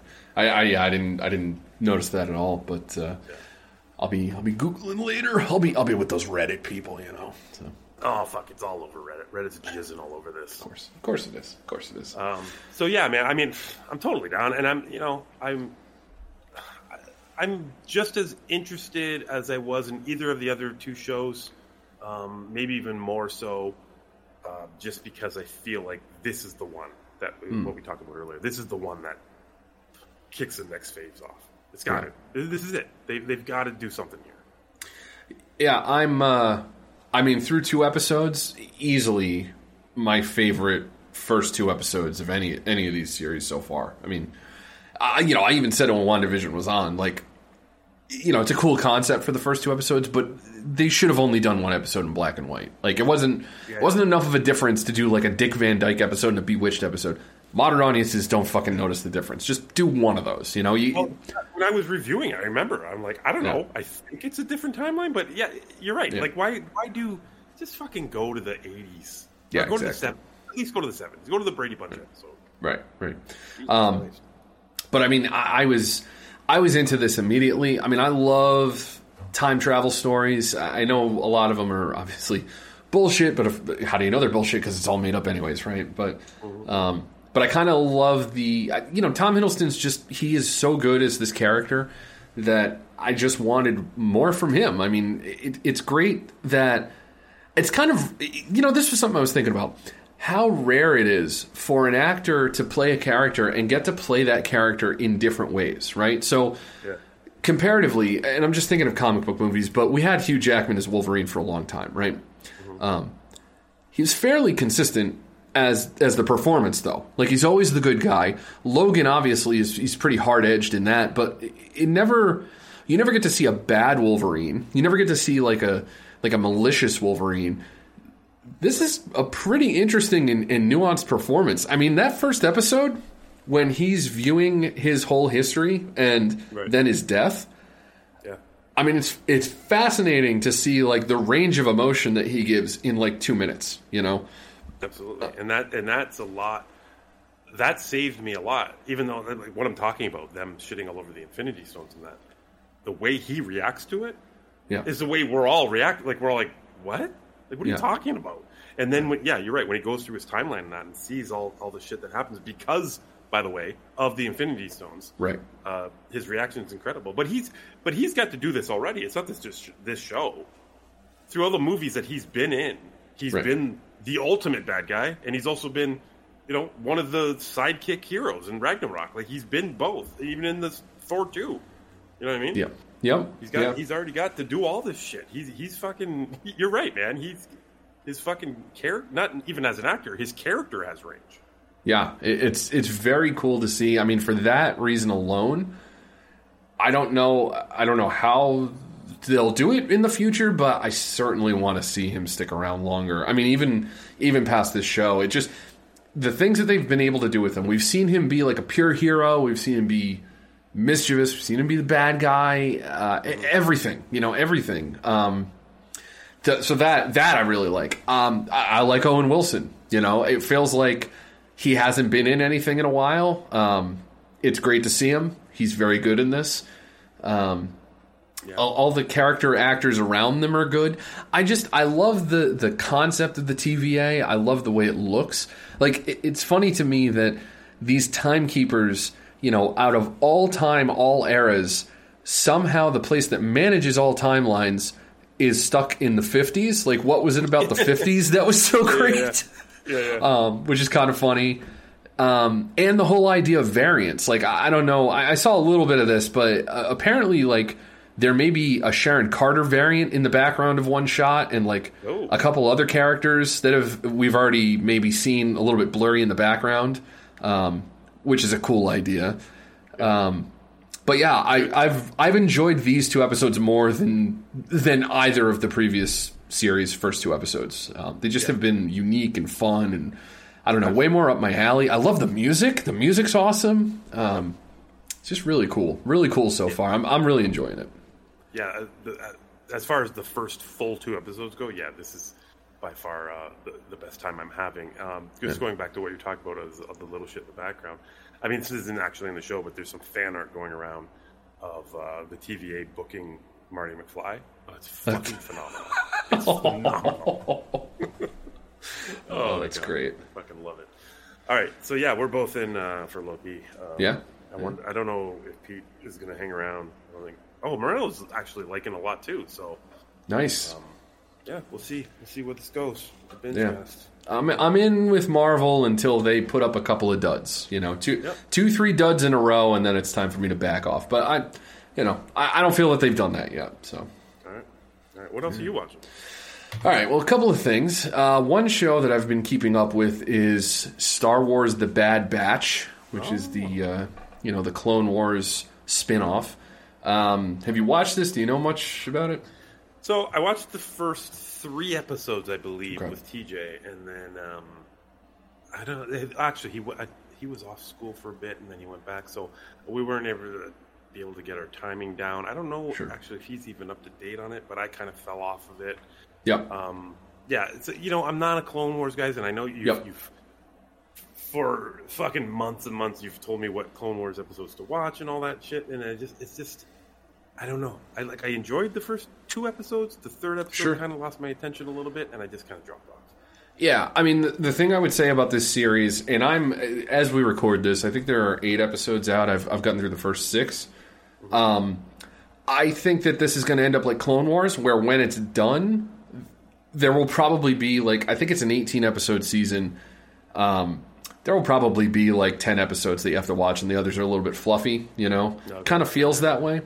Um, but you know, for for those who don't know, so in the Clone Wars, um, near the end of the series, there's a batch of of clone troopers who were all uh, imperfect, right? So they call them the Bad Batch, and it's this one platoon, and basically they don't have the same uh, chip implanted in them that allows the Empire to take control of them to murder all the Jedi. So these guys stand apart, and as you know, show opens with them experiencing Order sixty six, but being able to rebel from the you know implanted control, which is kind of cool.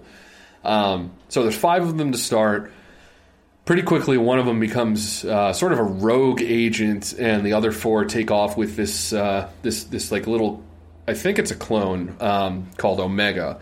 Still don't really know what Omega is exactly. Who who Omega's a clone of because it's not a clone of Jango Fett. It's it, it, I mean she looks different. It's different something.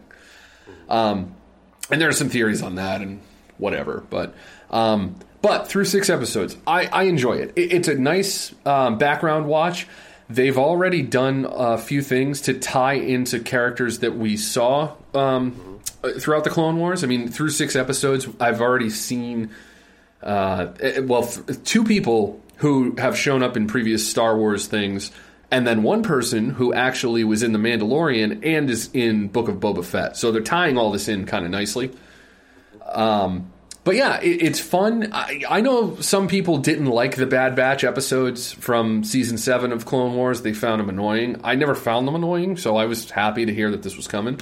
Um, and it's it's it's just fun. It's it's good. It's fun. Um, I don't know if I could recommend it yet, just because I've got a feeling that it's going to be like Clone Wars. You'll get to the end of this, half the season you don't actually need to watch. The other half is all the critical story stuff, you know. Um, so we'll we'll see how that goes. But uh, but I am keeping up with it, and obviously a few weeks from now I'll I'll update everybody on Jack Attack Tuesday and let you know whether or not it's a full recommendation. So Does, does it? Um, are you dependent on how they tie this into, say, Rogue One and A New Hope? Like, uh, does that matter to you? Uh, no, not at all. Um, I like, uh, but I will say this though: in the way that Mandalorian ties into Star Wars lore, you have the same people making this show. You know, it's not Favreau, but it's Filoni. So you do get those tie-ins, and they make sense here. It's it's not, you know, th- this is uh, in an era that we've seen some stuff from, but ultimately, it's it, it, it works for me better than like you know obviously the prequels and all that stuff. It's just incredible to me how much lore and storytelling Filoni has gotten out of the pre- uh, out of the um, the prequels, and, and also been able to acknowledge that the prequels like didn't do what they were supposed to do. Like like it, it's crazy to me how good they could have been, and, and this guy is like doing his damnedest to fix them, but. Um, but yeah, Bad Batch. I think you can pick this up as long as if you've seen the prequels, you can pick this up and, and watch it. it. The the references and like the the uh, story stuff from Clone Wars, it's not enough to, to to to make like an audience member not understand what's going on. Like you could, I think you could very much sit down watch this and you'd be okay. So, um, so yeah, so Bad Batch is you know continuing along and it ain't bad. So I'll keep going with it. But. Um, so another show that I watched, and I can't remember if you gave this a whirl or not, but I watched the entire series of Marvel's Modoc. Did you see this? No, never. Okay. So, um, this is the first Kevin Feige approved, somewhat adult uh, Marvel series. This and is not on Disney Plus, right? No, this is on Hulu. Yeah. Um, so this is not officially an MCU project because right from the off, you know, oh, uh, if M.O.D.O.K. is, you know, in like a situational robot chicken style sitcom, talking about his relationship troubles and then, you know, bragging about stealing one of Iron Man's boots, you know, it's it's not an MCU thing. But Patton Oswalt plays Modoc. Um, this is a ten episode run. Like I said, it's it's the Robot Chicken team, and it's it's pretty unique. Um, there's good and bad with it. I think the good is uh, Patton Oswalt is easy to like, so obviously his involvement, him doing the voice of M.O.D.O.K., is fun. Um, it's also pretty cool to see uh, Feige approve something like this because I think it bodes well for the future. That they're not afraid to do stuff that's more adult, just if it's in the right context, you know. Um, so that's pretty cool. And you know, obviously, if you like Robot Chicken, I think you'll you'll get right on board with this because it's the same team. You know, Seth Green's involved with it. Um, it it's that So- same uh, stop motion animation claymation style for the whole Oh, it uh, is. series. I didn't yes. know that. Yep. Yep. Is it? Uh, is it all little short skits? No, it's it's a narrative. It's ten episode narrative. Um, Oh, okay. but it's it's it's like a it, it's a sitcom. It's all sitcom. Um, a lot of voices you'll know. Uh, what's her name? Clementine from Reno 911's in this. Um, oh, what the fuck's her name? The lead, Andy Samberg's wife on Brooklyn Nine Nine is in this. Okay. Uh, ton. You'll recognize a bunch of the voices as you go through. Nathan Fillion, I think, shows up. Um, so there's a lot there to chew on. The thing for me with the season, though, is that I I felt like at the end of it, I wanted to like it more than I did. Um, I feel like it's it's trying something new, and I'm happy about that. But at the same time, ten episodes for me was too long, um, and it just wasn't that funny. I've never been a huge Robot Chicken guy. I've seen some skits and they're funny, but like I don't watch every season, and I don't really give a shit very much about Robot Chicken. Um, so that style doesn't really, I don't know, it doesn't do much for me. Um, there's some good, there's some bad, but you know, it also ends on a cliffhanger. They're clearly leading up to a season two, but I don't know if I'm going to be in for season two. I mean, I, I say five on ten for the series. Um, it's it's exact middle of the road for me, but it's cool that we may get more stuff like this in the future. So It's just weird. yeah, Um, the run that they're having, right, with, Mm. with Marvel and, and everything that they're doing, they, you know, they've erased the bad taste of like Defenders and, Mhm. and all that kind of shit on, and, they, and they're doing this new round of, you know, greatly appreciated TV shows. The Yeah. movies, obviously, after Hen- Endgame, were at an all-time high. Yeah. Um, let's build this back up. Exactly what we were talking about earlier. And for him to just do this, allow this fucking offshoot out of Right. nowhere right. that doesn't make any sense and connect to anything that they're doing, it's a fucking weird decision for me. it's it's weird. I here's what I like about it. I, I I know I said it before, but but the thing that I like about it is think about the MCU and think about M.O.D.O.K., right? Mm-hmm. It's very difficult to see that fitting in with their overall plan for things, right? Right. Like how I know that there was a time where it didn't make any sense how they were going to integrate Thor, but like sure enough, they found a way to do that well. All the things that we've seen him do, I don't, you know, put anything past him. M.O.D.O.K., I feel like, is a real tough sell because it's a giant floating head with tiny legs and arms. If it's not that, then what else is there to M.O.D.O.K. other than this ridiculous looking thing, right?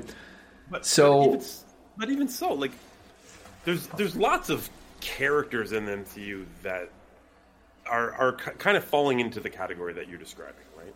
Sure. And say they do want to do an offshoot. Say they've never been able to nail down Galactus, who is Yeah. by far one of the most popular and greatest villains in Marvel history. Hmm. Uh, maybe they do an offshoot of of Galactus and make it a little bit different on that, or is that just because they want to use him in the MCU? What's what's what's confusing me here is the fact that they're they're not only doing this as an offshoot, which is okay, but using the robot chicken people to do it. Yeah. That's what's confusing. Yeah. Um, I, I yeah, I, I don't look. This one didn't land for me. I'm I'm open to them trying different things with with different properties if they're not going to use them in the MCU. Right. Um, you know, eh, the, yeah, I, I, I agree with you. I agree with you. This is this is a weird one. Um, I, I guess maybe the robot chicken guys just thought it made for a funny visual, which I mean it does. You know, like he's ma- like like the whole thing is it's a sitcom, so he's married to a normal woman, but like one of his kids looks like him. It's his daughter. You know, the other kid looks normal and he's Jewish. So it's just very like it's very fucking strange. It shouldn't be this funny. That's what you know. yeah, yeah. Um, so I, I, I don't. I, it's just it's very weird. It just it wasn't on. I wasn't on its wavelength. That's all I can. Yeah. I can say. You know.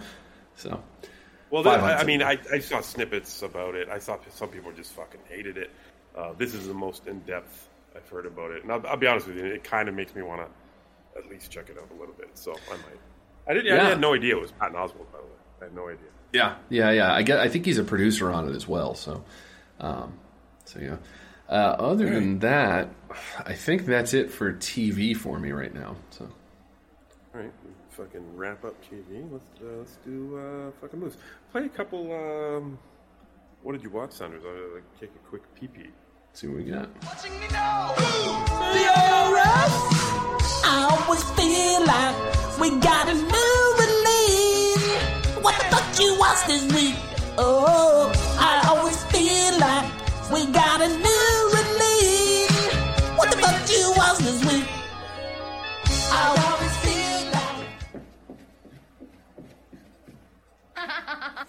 Tell me what you watch, what you really, really watch. So tell me what you watch, what you really, really watch. I tell you what I watch, what I really, really watch. So tell me what you watch, what I really, really watch. I watch a, I watch a, I watch a, I watch a, I watch a really, really, really fucking stupid movie. Uh. If you want my future. Don't come in. I'll only run and hide. What did you watch this week? What did you watch this week? What did you watch this week? The fuck did you watch this week? Nice. Yeah. There's always AAA, you fucking cocksucker! I'm doing the uh, Dolby Atmos. I'm kidding. That would blow. And is that timely or no? Ooh, Chad, I'm not. Man, I'm eat not your mix- chicken, eat your pork and beans. PTI's a friend of mine, so come on, so come on, so come on. Talking about bullshit. A few Oh choice God. selections, you know. My God, nice to hear some new shit once in a while. Well, you know, try to uh, try to mix it up. Of uh, I have a couple episodes that I gotta I got a few uh, I got a few screen grabs I gotta go back and uh, you know take a look at. So we'll get to them at some point. Uh, it's been a busy few uh, few months, you know what I mean. But uh, I got a backlog. I got a backlog, Jim Law. So I get it. Get it. It's piss provoking. oh man, All right, all right. Let's get to the moves. I only got two. Uh, how many do you have? Uh, I've got two. Uh, you know what? I've got uh, I got maybe four. I got four. Yeah, I think you and I have an overlap though. So Uh, which is that, Luca? yes. Okay, let's. Uh, you end with that and do your other ones right now. All right, so first thing, I know it was reviewed maybe last week or the week before, but I did want to bring this up here. Uh, the Conjuring, The Devil Made Me Do It. So uh, I, I pretty much agree with where you guys landed on it. Um, I think that it's. I, I- I think at this point I would watch anything with the Warrens in it. I think that they're great. Um, I like both of them. I think they're really good in, in their roles. Um, oddly, I don't know if you've experienced this or not. Um, have you ever looked up the real Ed and Lorraine Warren pictures of them or anything? I think I did after the first Conjuring. I looked them up. Yeah. So I think she's in the first Conjuring too. She's in one of the scenes. Yeah. Um, I don't know how because Vera Farmiga does not look anything like Lorraine Warren, but there are moments, and I'm not sure if it's the makeup or her acting or what, but like she seems to be aging into Lorraine Warren at, at times. I don't know how to describe it. I don't know if it's the eyes or what, but like there are a couple scenes in this where I'm just like, son of a bitch. Like she does, she's looking like the real Lorraine Warren, which is impressive because they're so different looking. Well, maybe it's easier to make her look like her as she gets older, right? Yeah, Like, it's got to be. I mean, yeah. yeah.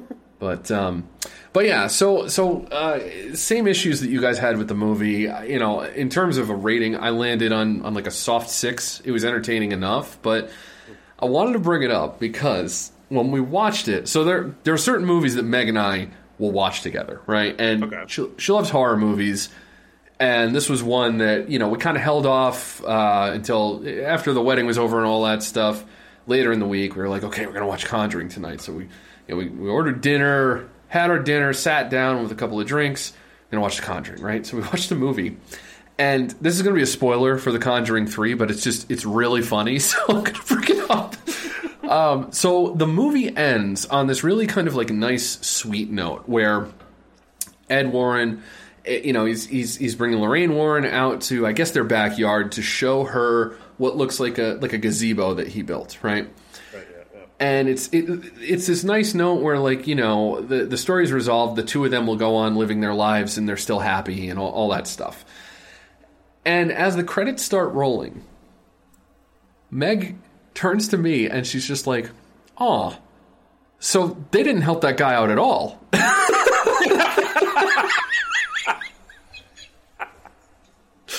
Which was fucking great.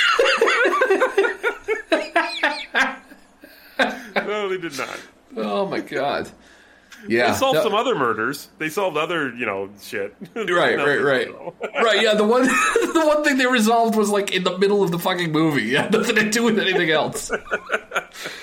oh my god. So yeah, that was uh that was a little bit of a letdown. But uh, you know, I like I said, I'll watch if they make another movie with the Warrens, I'll watch another movie with the Warrens because they're great. So um, all right, so the next thing I saw, I posted something about this.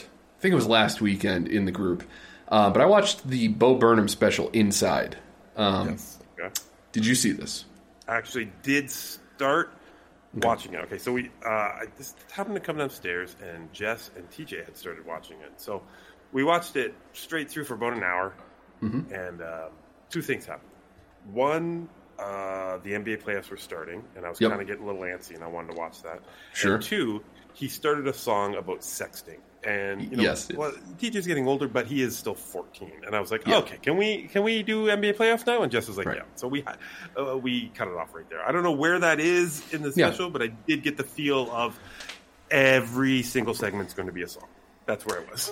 Yeah, so that's that's his thing. I mean, Bo Burnham is a he's a songwriter. So, um, all right. So so my my experience with Bo Burnham, I I discovered him right when he started putting videos on YouTube. Um, This was I think fifteen, maybe even sixteen years ago. And at the time, I was like, ah, this is you know, so a couple of the songs were were catchy. I, I, he's got one called "I'm Bo Yo," and it was like this this rap song that he plays on a keyboard, and I was like, oh, that's pretty clever. But at the same time, it's like, yeah, this fucking you know, like fifteen year old kid on a keyboard on YouTube. I don't, I don't give a shit about this, right?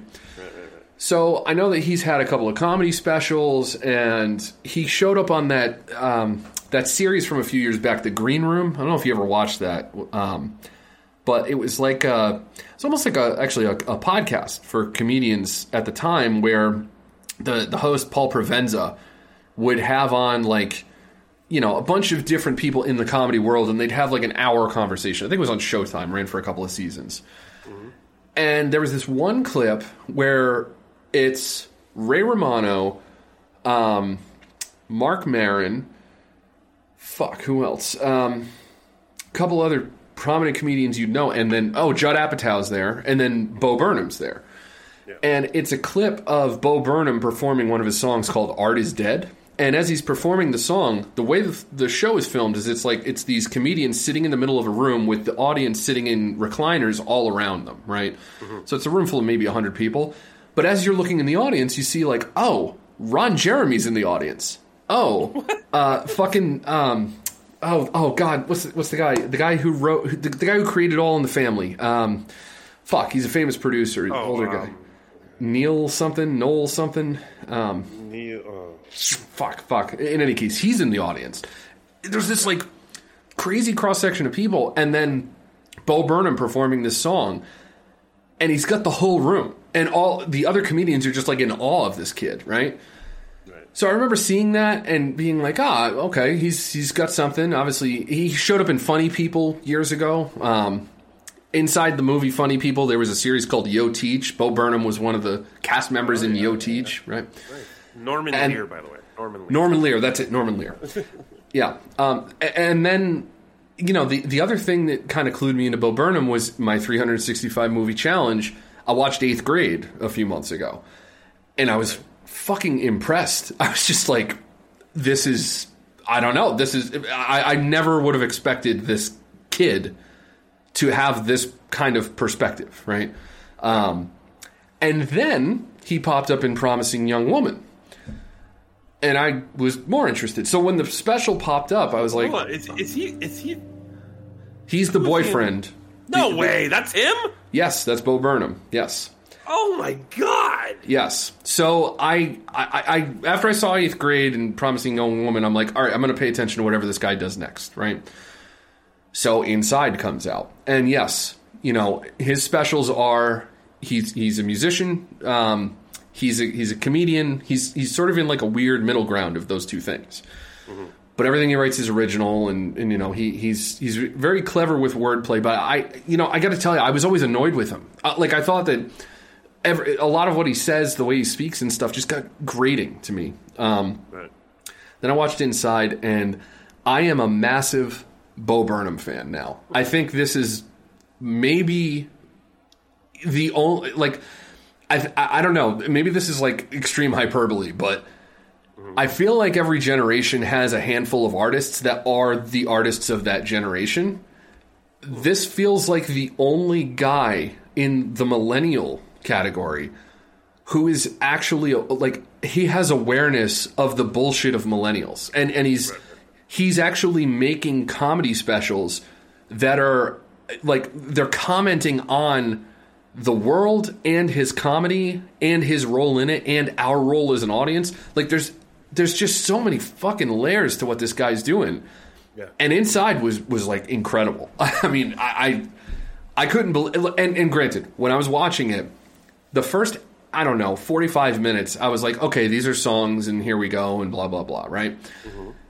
There is some dark shit in that special. Like there is shit in there that i wasn't expecting to see or hear about and then it pops up in these ways and you're just like fuck man. I, it's it's a unique thing. It's it's kind of unfair to call it a comedy special. It- is but it isn't. Um, Are they songs? Is that what you're talking like the, some dark songs or so, so I mean, you can probably figure it out. But the whole, you know, conceit of the special is that he filmed it during the pandemic, right, by himself. He did all of it by himself. Filmed it, produced it, wrote the songs, performed the songs, everything. Okay. Yes, there are moments in the songs that get a little bit dark, but it, he captures a lot of like feelings and emotions of the past year. Mm-hmm. I just didn't. I, I don't know. I didn't expect it. I, I didn't expect him to have this kind of of I don't know, like emotional weight to his stuff. You know, um, and for the songs. I, and again, you haven't. If you've only gotten up to the sexting song, then you haven't gotten to some of my favorites.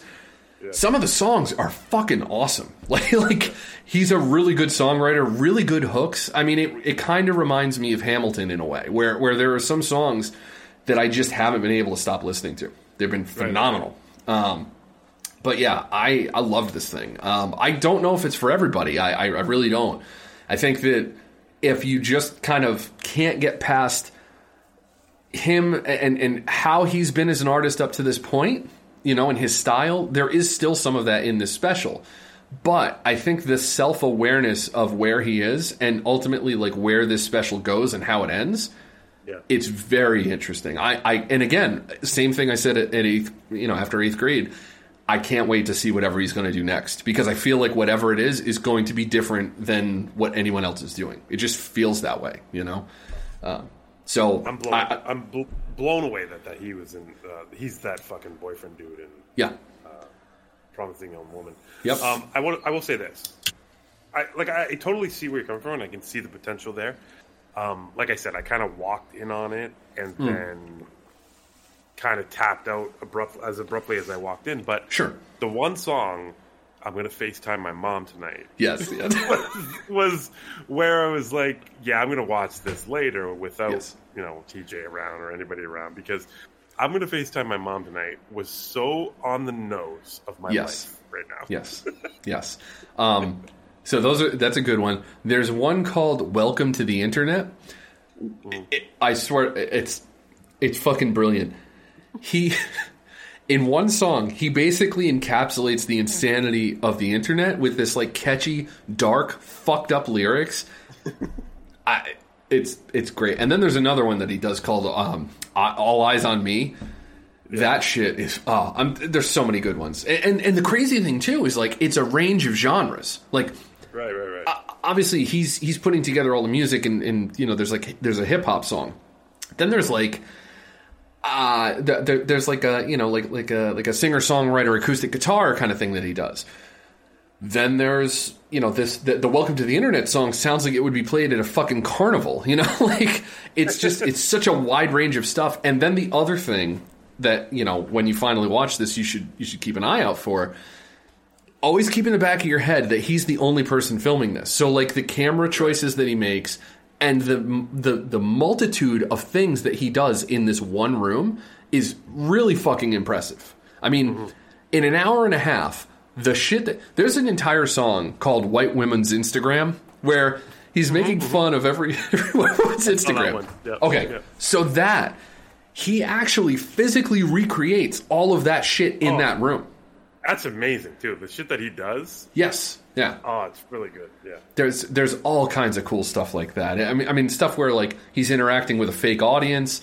There are moments where he's talking to the camera. Like there's just there's a lot. It's it's just unique. It, it's very unique. I feel like it will always be a unique thing and, and an interesting timepiece of like if you were going to go, you know, 30 years from now, what was the pandemic like? I feel like you could show somebody this and it would get to some of the some of what it felt like, you know. Um, Right, right, right, right. Yeah. so I don't know. I really loved it. It was an eight on ten from me. Uh, I, I I'm loving the soundtrack. I, I keep listening to it. Ton of fun. Ton of fun. So That's hilarious. I love that you compared it to Hamilton. Like, uh, just because obviously when everyone watches Hamilton and they like it, they they Right. immediately get the soundtrack and they just Right. fucking sing the songs all day. right, right. Um, and then the only other one that I wanted to mention was uh, it, it was something that was on a Jack Attack Tuesday a few weeks ago, and I didn't say much about it um, because I thought we were going to do a, a binge bites, and then it hasn't quite worked out yet. So I just didn't want to let too much time go by. Um, but it's a documentary called Blue Code of Silence. Um, so this is a documentary about the, um, and I'm going to look up the name of the guy here because it's kind of important to have that. So let me just find this Blue Code of Silence. So it came out in 2020. Um, a policeman named Bob Bob Leuci, and this guy, he's known as being one of the biggest rats in uh, basically like New York City police history. But this is the guy who the film um, Prince of the City is based on. So, um, the reason that this popped up on my radar is because one of my friends, uh, one of my close friends, actually co-directed the movie. His name's Greg Malazzi. Um, But this is streaming on a service. Oh, where is it streaming? I know that they're they're trying to work out a distribution deal for this. Um, it's not Canopy. It's something else. It's like True Truly, something like that. In any case, if, if, anybody listening to this, if you if you can't find it, just DM me and I'll I'll, I'll find the service for you. But um, pretty good documentary. Um, I didn't know it at the time, but this guy was a professor at the University of Rhode Island for a while. Actually, what when I went to University of Rhode Island, um, but really cool to see the you know the the the truth or or at least this guy's recounting of events and how he's seen as a as a rat and you know spoke out against corruption in the police and all this other stuff when you know some of the other talking heads in the documentary actually bring up the fact that like he was scamming people too it's just that he decided to turn and got away with what he got away with because of that and it, kind of an interesting documentary um I definitely recommend it if you can get your hands on it. It's it's a pretty good watch. It's only like an hour twenty too. So, um, and obviously, if you've seen Prince of the City, you get the real story here, uh, which is also kind of cool. So, might be up your alley. But well, yeah, good Alright. stuff there. Fucking write that down. Yeah, yeah. Okay. Um, what's the what's the last one? Uh, well, the last one I watched is a Pixar film um, called Luca.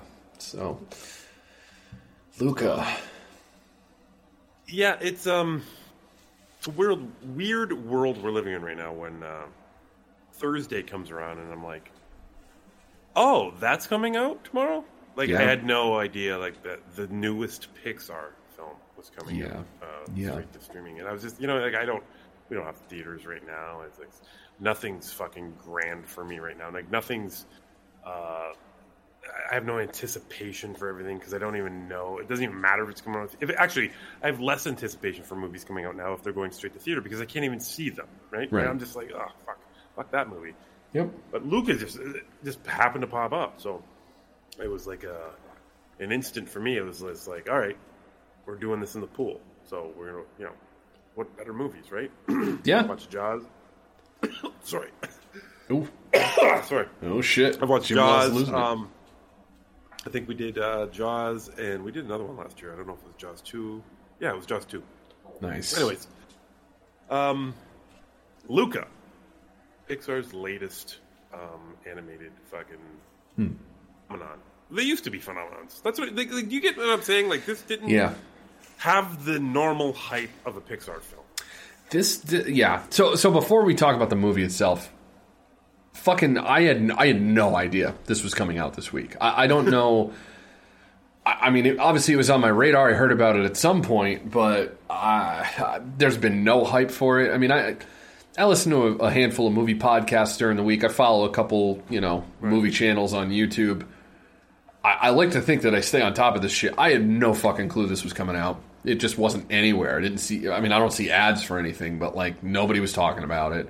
Even after it's come out, I haven't seen anybody talking about it really. So Yeah, honestly, like nothing. Like no, I saw Empire reviewed it. Uh, Yeah. That's it though. Like no one else has Yep. uh, fucking apparently seen this film. yeah, it's real Um, strange.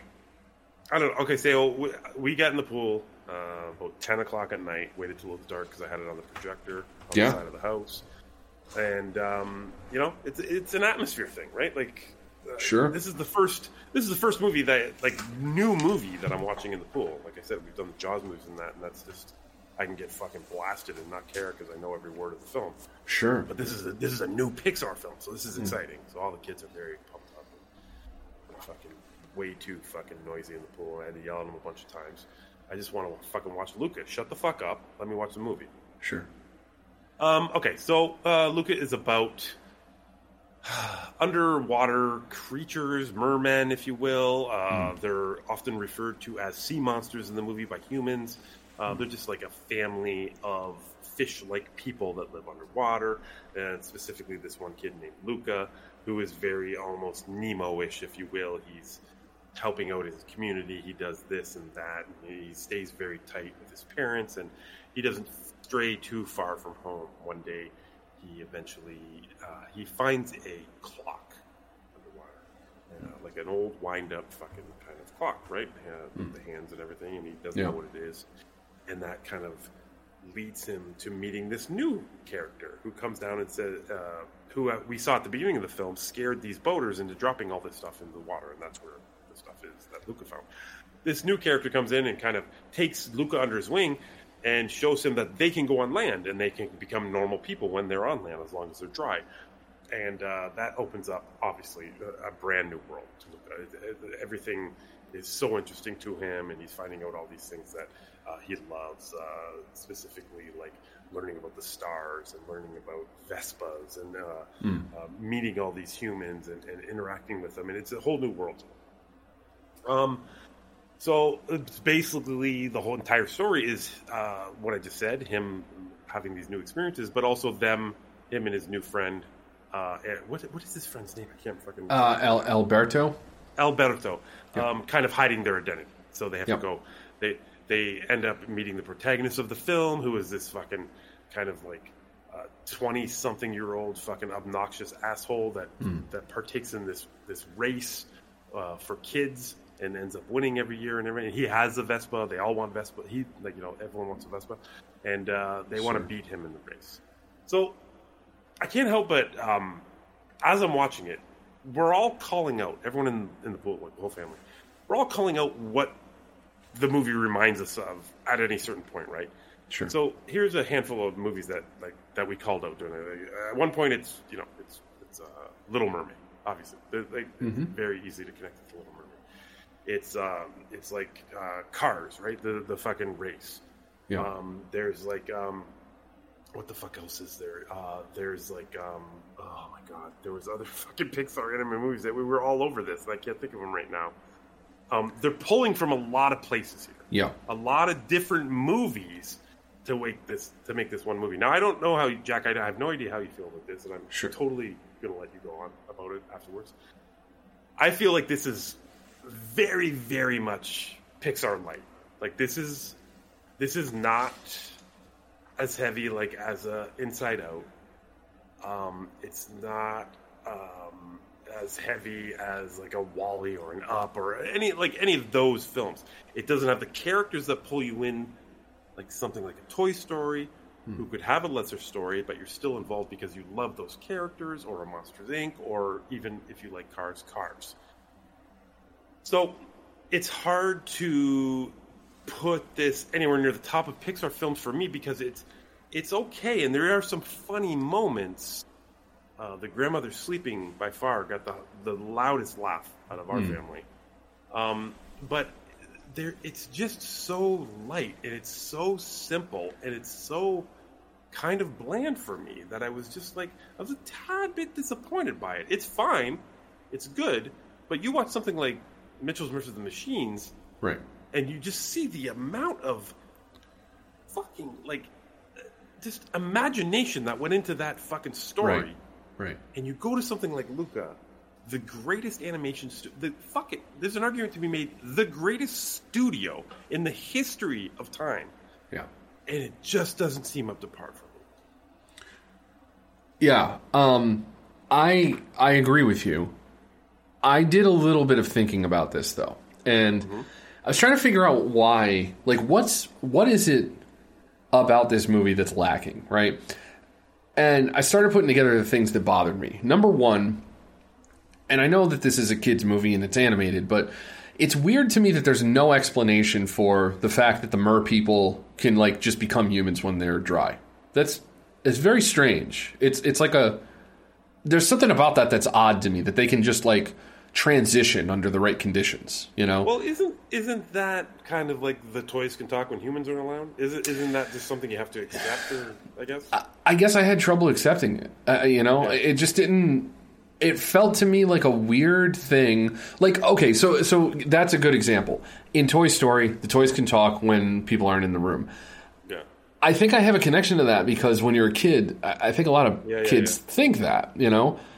But I don't. I can't think of like a specific piece of like sea monster lore that says they they're only a sea monster when they're when they get wet. Like that's it's just odd to me, and it's like unexplained, right? Isn't that Um, kind of uh, the mermaid lore? Like, isn't like because Splash, say Splash, like she she she was human when she was out of the water, right? I, honestly, I, I don't remember anything from Splash. So if that's a regular, if that's a mermaid thing, then that's my mistake. I, I don't know. I don't know. I mean, I'm only pulling off Splash. So Sure, I don't know. sure, but, but- okay, but if that's on, but that's a popular movie. If that's a common thing, then I don't. I'm not aware of it. So I guess I don't know as much about mermaids, right? But Right, but I mean, she just got legs. It's not like her whole Right. body wasn't filled with scales. You know, she's Right. a normal person on the on the upper half. Right. So that's a little weird to me right off the hop. And then I don't know if you got this impression, but I got it massively. So I, the the little bit that I heard about Luca maybe a year ago was that Disney was toying with the idea that this was going to be the first gay movie in the Pixar catalog with with like a, a gay character. Oh wow! And if you watch this movie, right, you have characters who like come out of the water and transition, right? Mm-hmm, mm-hmm. And the most important relationship in the movie is Luca and Alberto, and it's very it's the focus of everything in the movie. Like Right.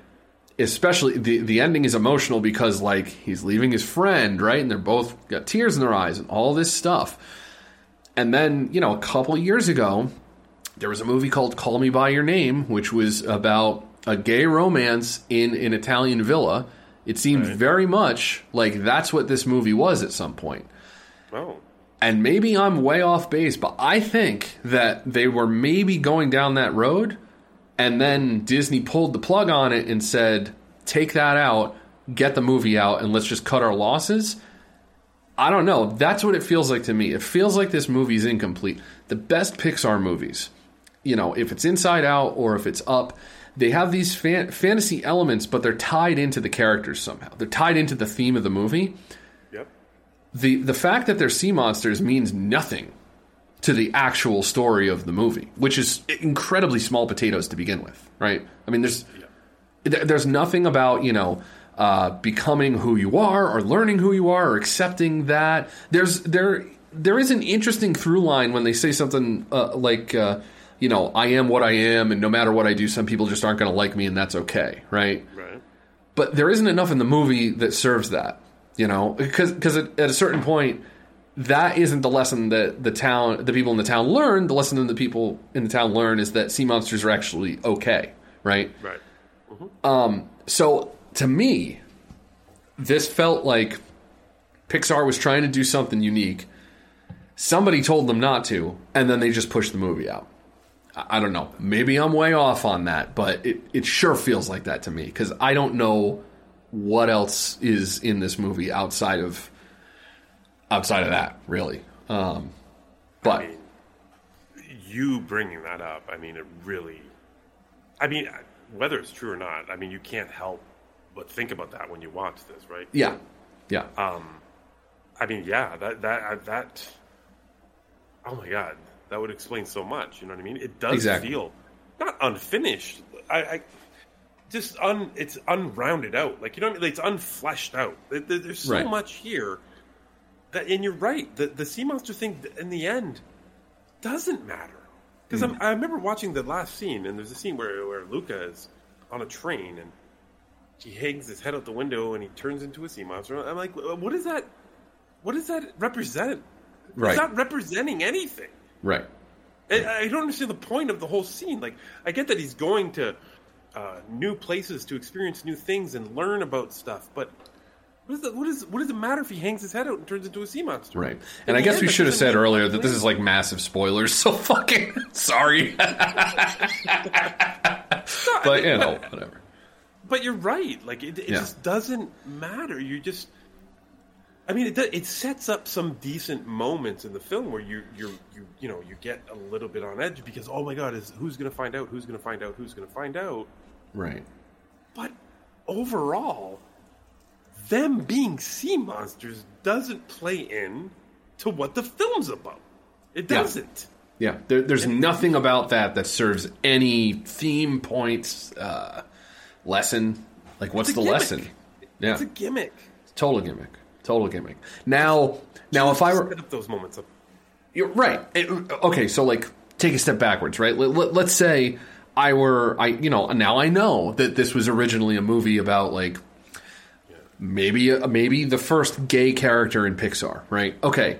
So you can see where a sea monster, a merman coming out of the water and transitioning to something else. Ah, there's a there's something there, right? you could you could work on that. Okay. Then the sea monster thing might actually have some use somewhere in the story. Um, you know, the, the like there's there's pieces of it all over the place, and then the fact that you know Luke is hanging out with Alberto for the first time in this like uh, tower that Alberto's father left. Uh, I, I don't know. There, there's why would Alberto's father leave him? Well, maybe it's because he can't accept his son because his son's gay, right?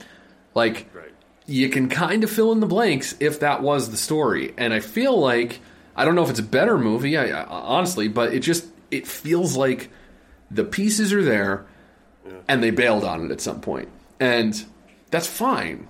But it, it, I, I don't know. I, I would have gone in a different direction. I don't think that there's anything to this story outside of that, if that was the intent. So pieces the pieces are there. Yeah. And if you just listening to you talk, if you think back on the movie, Alberto's flaming gay. Like he's Yes. gay. Yes, he is. Yeah. He's completely gay. Right. Because you see him get jealous of Luca talking to the girl and spending too much time with the girl. And they kind of make you think that it's because Alberto likes the girl, but it's not. It's because he likes Luca. Like he wants everything to do with Luca, and that's proven at the end. You know, he just wants to be there for him. He comes back and helps him. He pays for. Or I don't want to spoil the entire movie. I'm sorry, but he but he helps him uh, get what he wants at the end of the film. And yes, the pieces are there for Luca to realize that relationship, but Yeah. they don't do it. They substitute. I feel they substitute the schooling thing Right. for the gay thing. Right. Right. Oh, fucking weird. Yeah, yeah. It's it's a this is. I mean, I I I haven't seen every Pixar movie. I haven't seen the three Cars movies. I haven't seen the Good Dinosaur. this is like unquestionably the worst one I've seen. like it's not. It's it's really not close for me. I, I don't. Well, oddly enough, oddly enough, this is this is better than the Good Dinosaur. It's Okay. better than Cars Two. Okay. Um, I don't know. I mean, I don't like Cars One and Three, but it's it's it's right around them. It, it, Okay. it is. It's at the bottom of the. It's at the bottom of the list. Yeah. Enjoy. It's okay. It's it, there's some laughs. It's fun to look at. I love the. I, I did like the Italian setting. I like that whole Yep. aspect of the Yep. film. Uh, I liked. Um, you know the visuals of the, the city and, uh, and all the people that They're they're masters of that. I mean, vi- you know, Yeah, the yeah, special effects are incredible. Uh, weird that this is the second animated film featuring Maya Rudolph as a mother. It's a little strange. It Uh, was Maya Rudolph. We were fucking talking about Yeah. that during the movie. Like, is that Maya Rudolph? yeah, super fucking weird. But, Huh, interesting. Yeah. I mean, the, the Gaffigan thing was just like hilarious to me. Oh yeah, Like literally Jim. Like it's like this animated person's playing Jim Gaffigan because it's Yeah. just Jim Gaffigan. exactly, exactly. um, but yeah, uh, okay. So think about all right. So this was another thing that bugged me, right? So again, spoilers, but we're fucking way beyond the pale here. So, so the parents come out of the water to go and find their son Luca. And their plan for finding their son Luca is to just find whatever kid they can and push him in the water. So, Yeah. like, what's the plan? You're a sea monster, you know they hate you. So, you're going to go up to kids, push them in the water, and possibly risk revealing. Yeah. that you're a sea monster. Like, how, what? What's I don't know. What's the plan? Like, it, it just, eh, yeah, this is an example too of also of, of us being such big Pixar fans. Jess and I am talking about is that Sure. The exact scene you're talking about when the when the parents come out of the water and they immediately know how to walk. Okay, so this is set up Mm. earlier in the film when Luca first comes out of the water. He has no idea how to walk, right. and it's funny. It's a funny scene. You know, he's he's trying to learn how to walk. Alberto's fucking talking him through it. Um, he's never been out of the water. He doesn't know it. So the parents come out of the water, and they immediately are able to walk. And I'm saying, how do, how can they walk so quick? And Jess is like, oh, watch, they've been out of the water before. And, you know, Hmm. and like she's digging deep right. because she knows Pixar. She's Right. like, there's something going on here where they no, none of that pays off. Absolutely Right. nothing. They just walked out of the water and they were fine. That was it. And that's that's what I'm talking about. That level of detail and or depth to this story is non-existent. It's it's a fucking it's a front page fucking like kitty book. That's all it is. It's like every page is a new little quip and a, and a funny animation, and that's all this movie is. There's nothing. There's no. There's no Pixar fucking heart or soul to this film. Yeah, totally agreed. Totally agreed. And it, yeah, I, I can't say it enough. It, once I once I knew about the the gay angle, the fact that it's not there, it, I think it was supposed to be. I, I don't know. Uh, it totally tracks, but Did you go back and look to see if that was an actual thing? Because I'm going to now. I rem- like I said, this was a year ago, maybe. I mean, some probably sometime over the pandemic.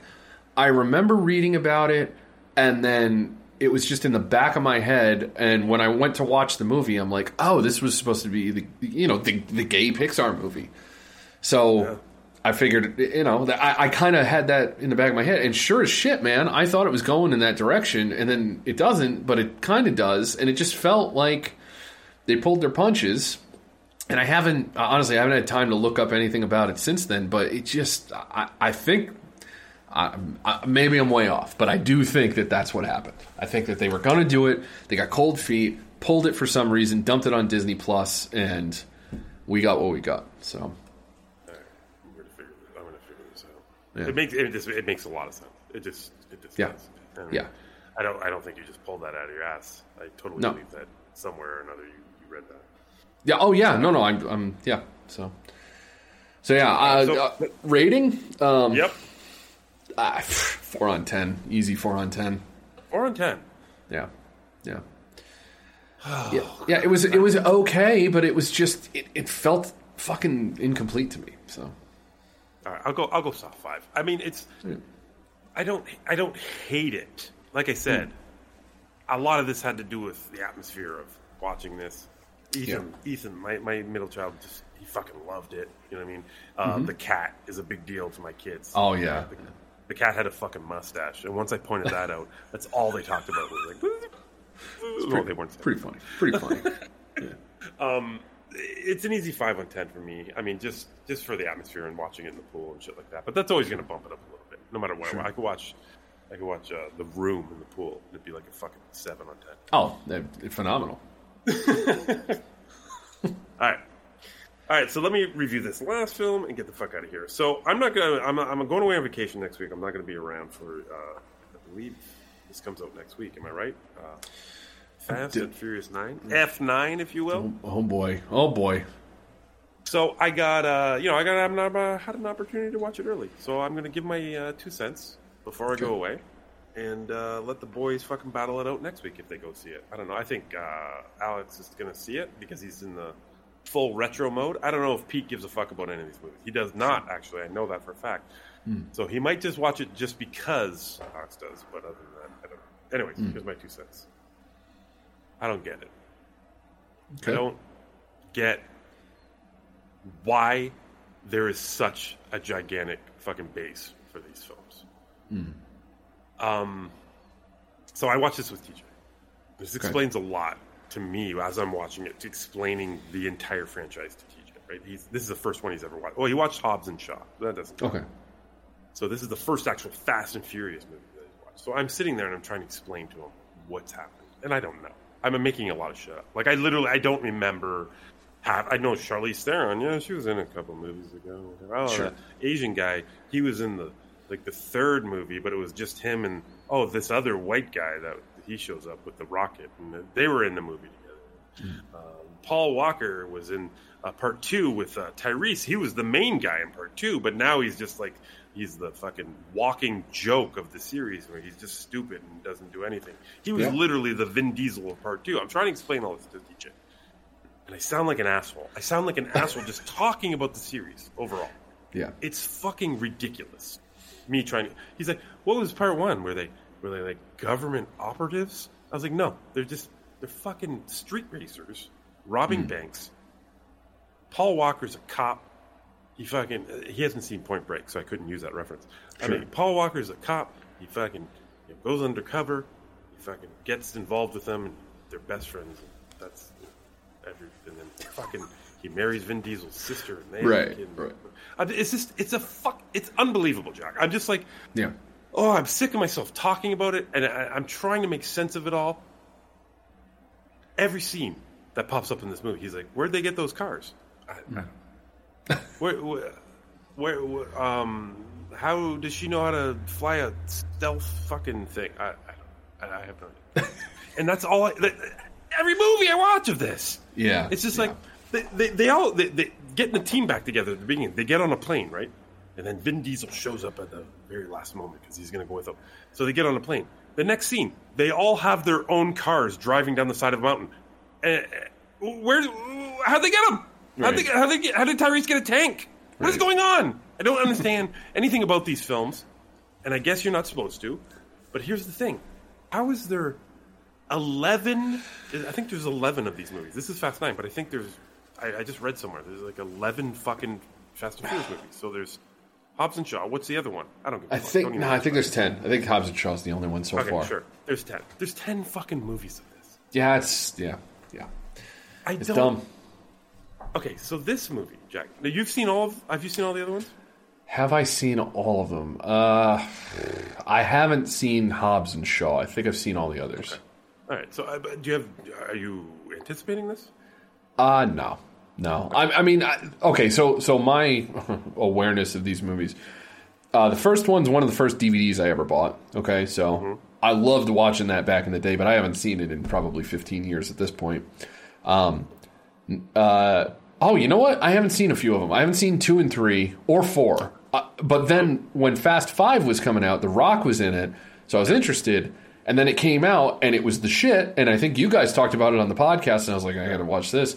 And then I watched it, and it's like. I, I fucking love that movie. It's stupid and what I don't care. Like it doesn't matter. The Rock shows up in that movie and he is the fucking Hulk. Like it's almost as if every step he takes, the ground shakes underneath his steps. it's fucking awesome. You know. Um, so, is that the one where they the bank vault they drag the bank Yes. vault through the street? Okay, okay. Yes. So that's the one I, I kept referencing to T. I was just like, th- th- then this happened and Right. everything changed. right. Uh, six, I thought was kind of a dud.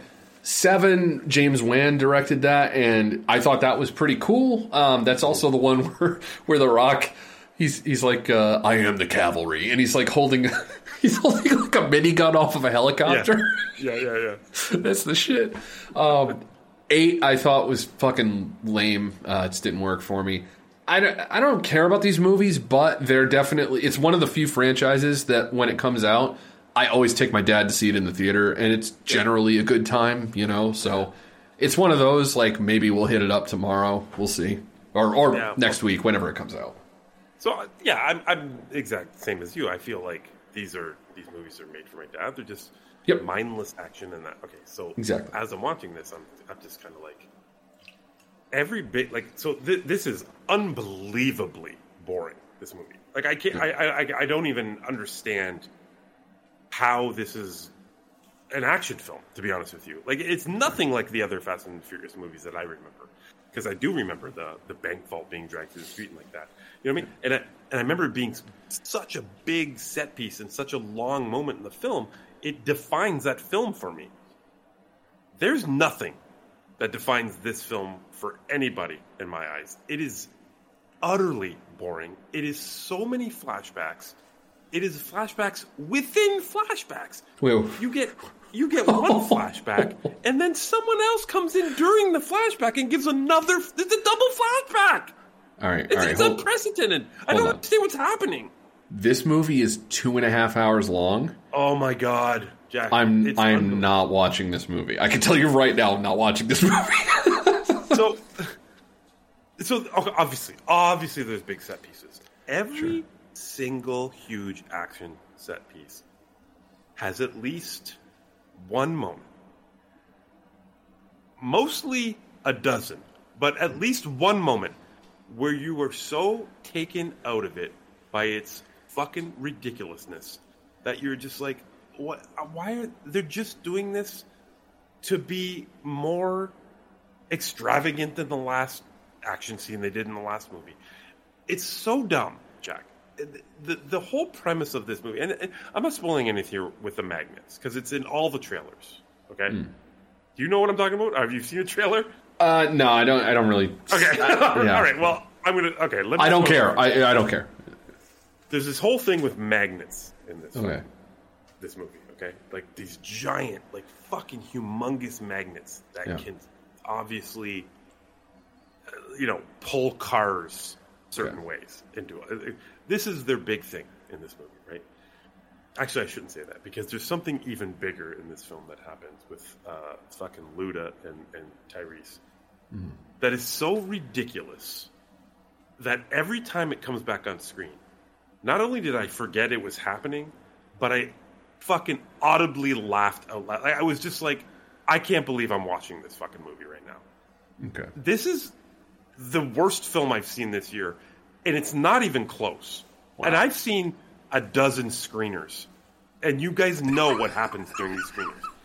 This movie is fucking pure garbage. Pure garbage. Oh man. Vin Diesel is absolutely the fucking worst actor working today. The entire premise of what he stands for and how he treats uh, his crew is utterly fucking ridiculous and disappointing, and I can't even get behind any of it.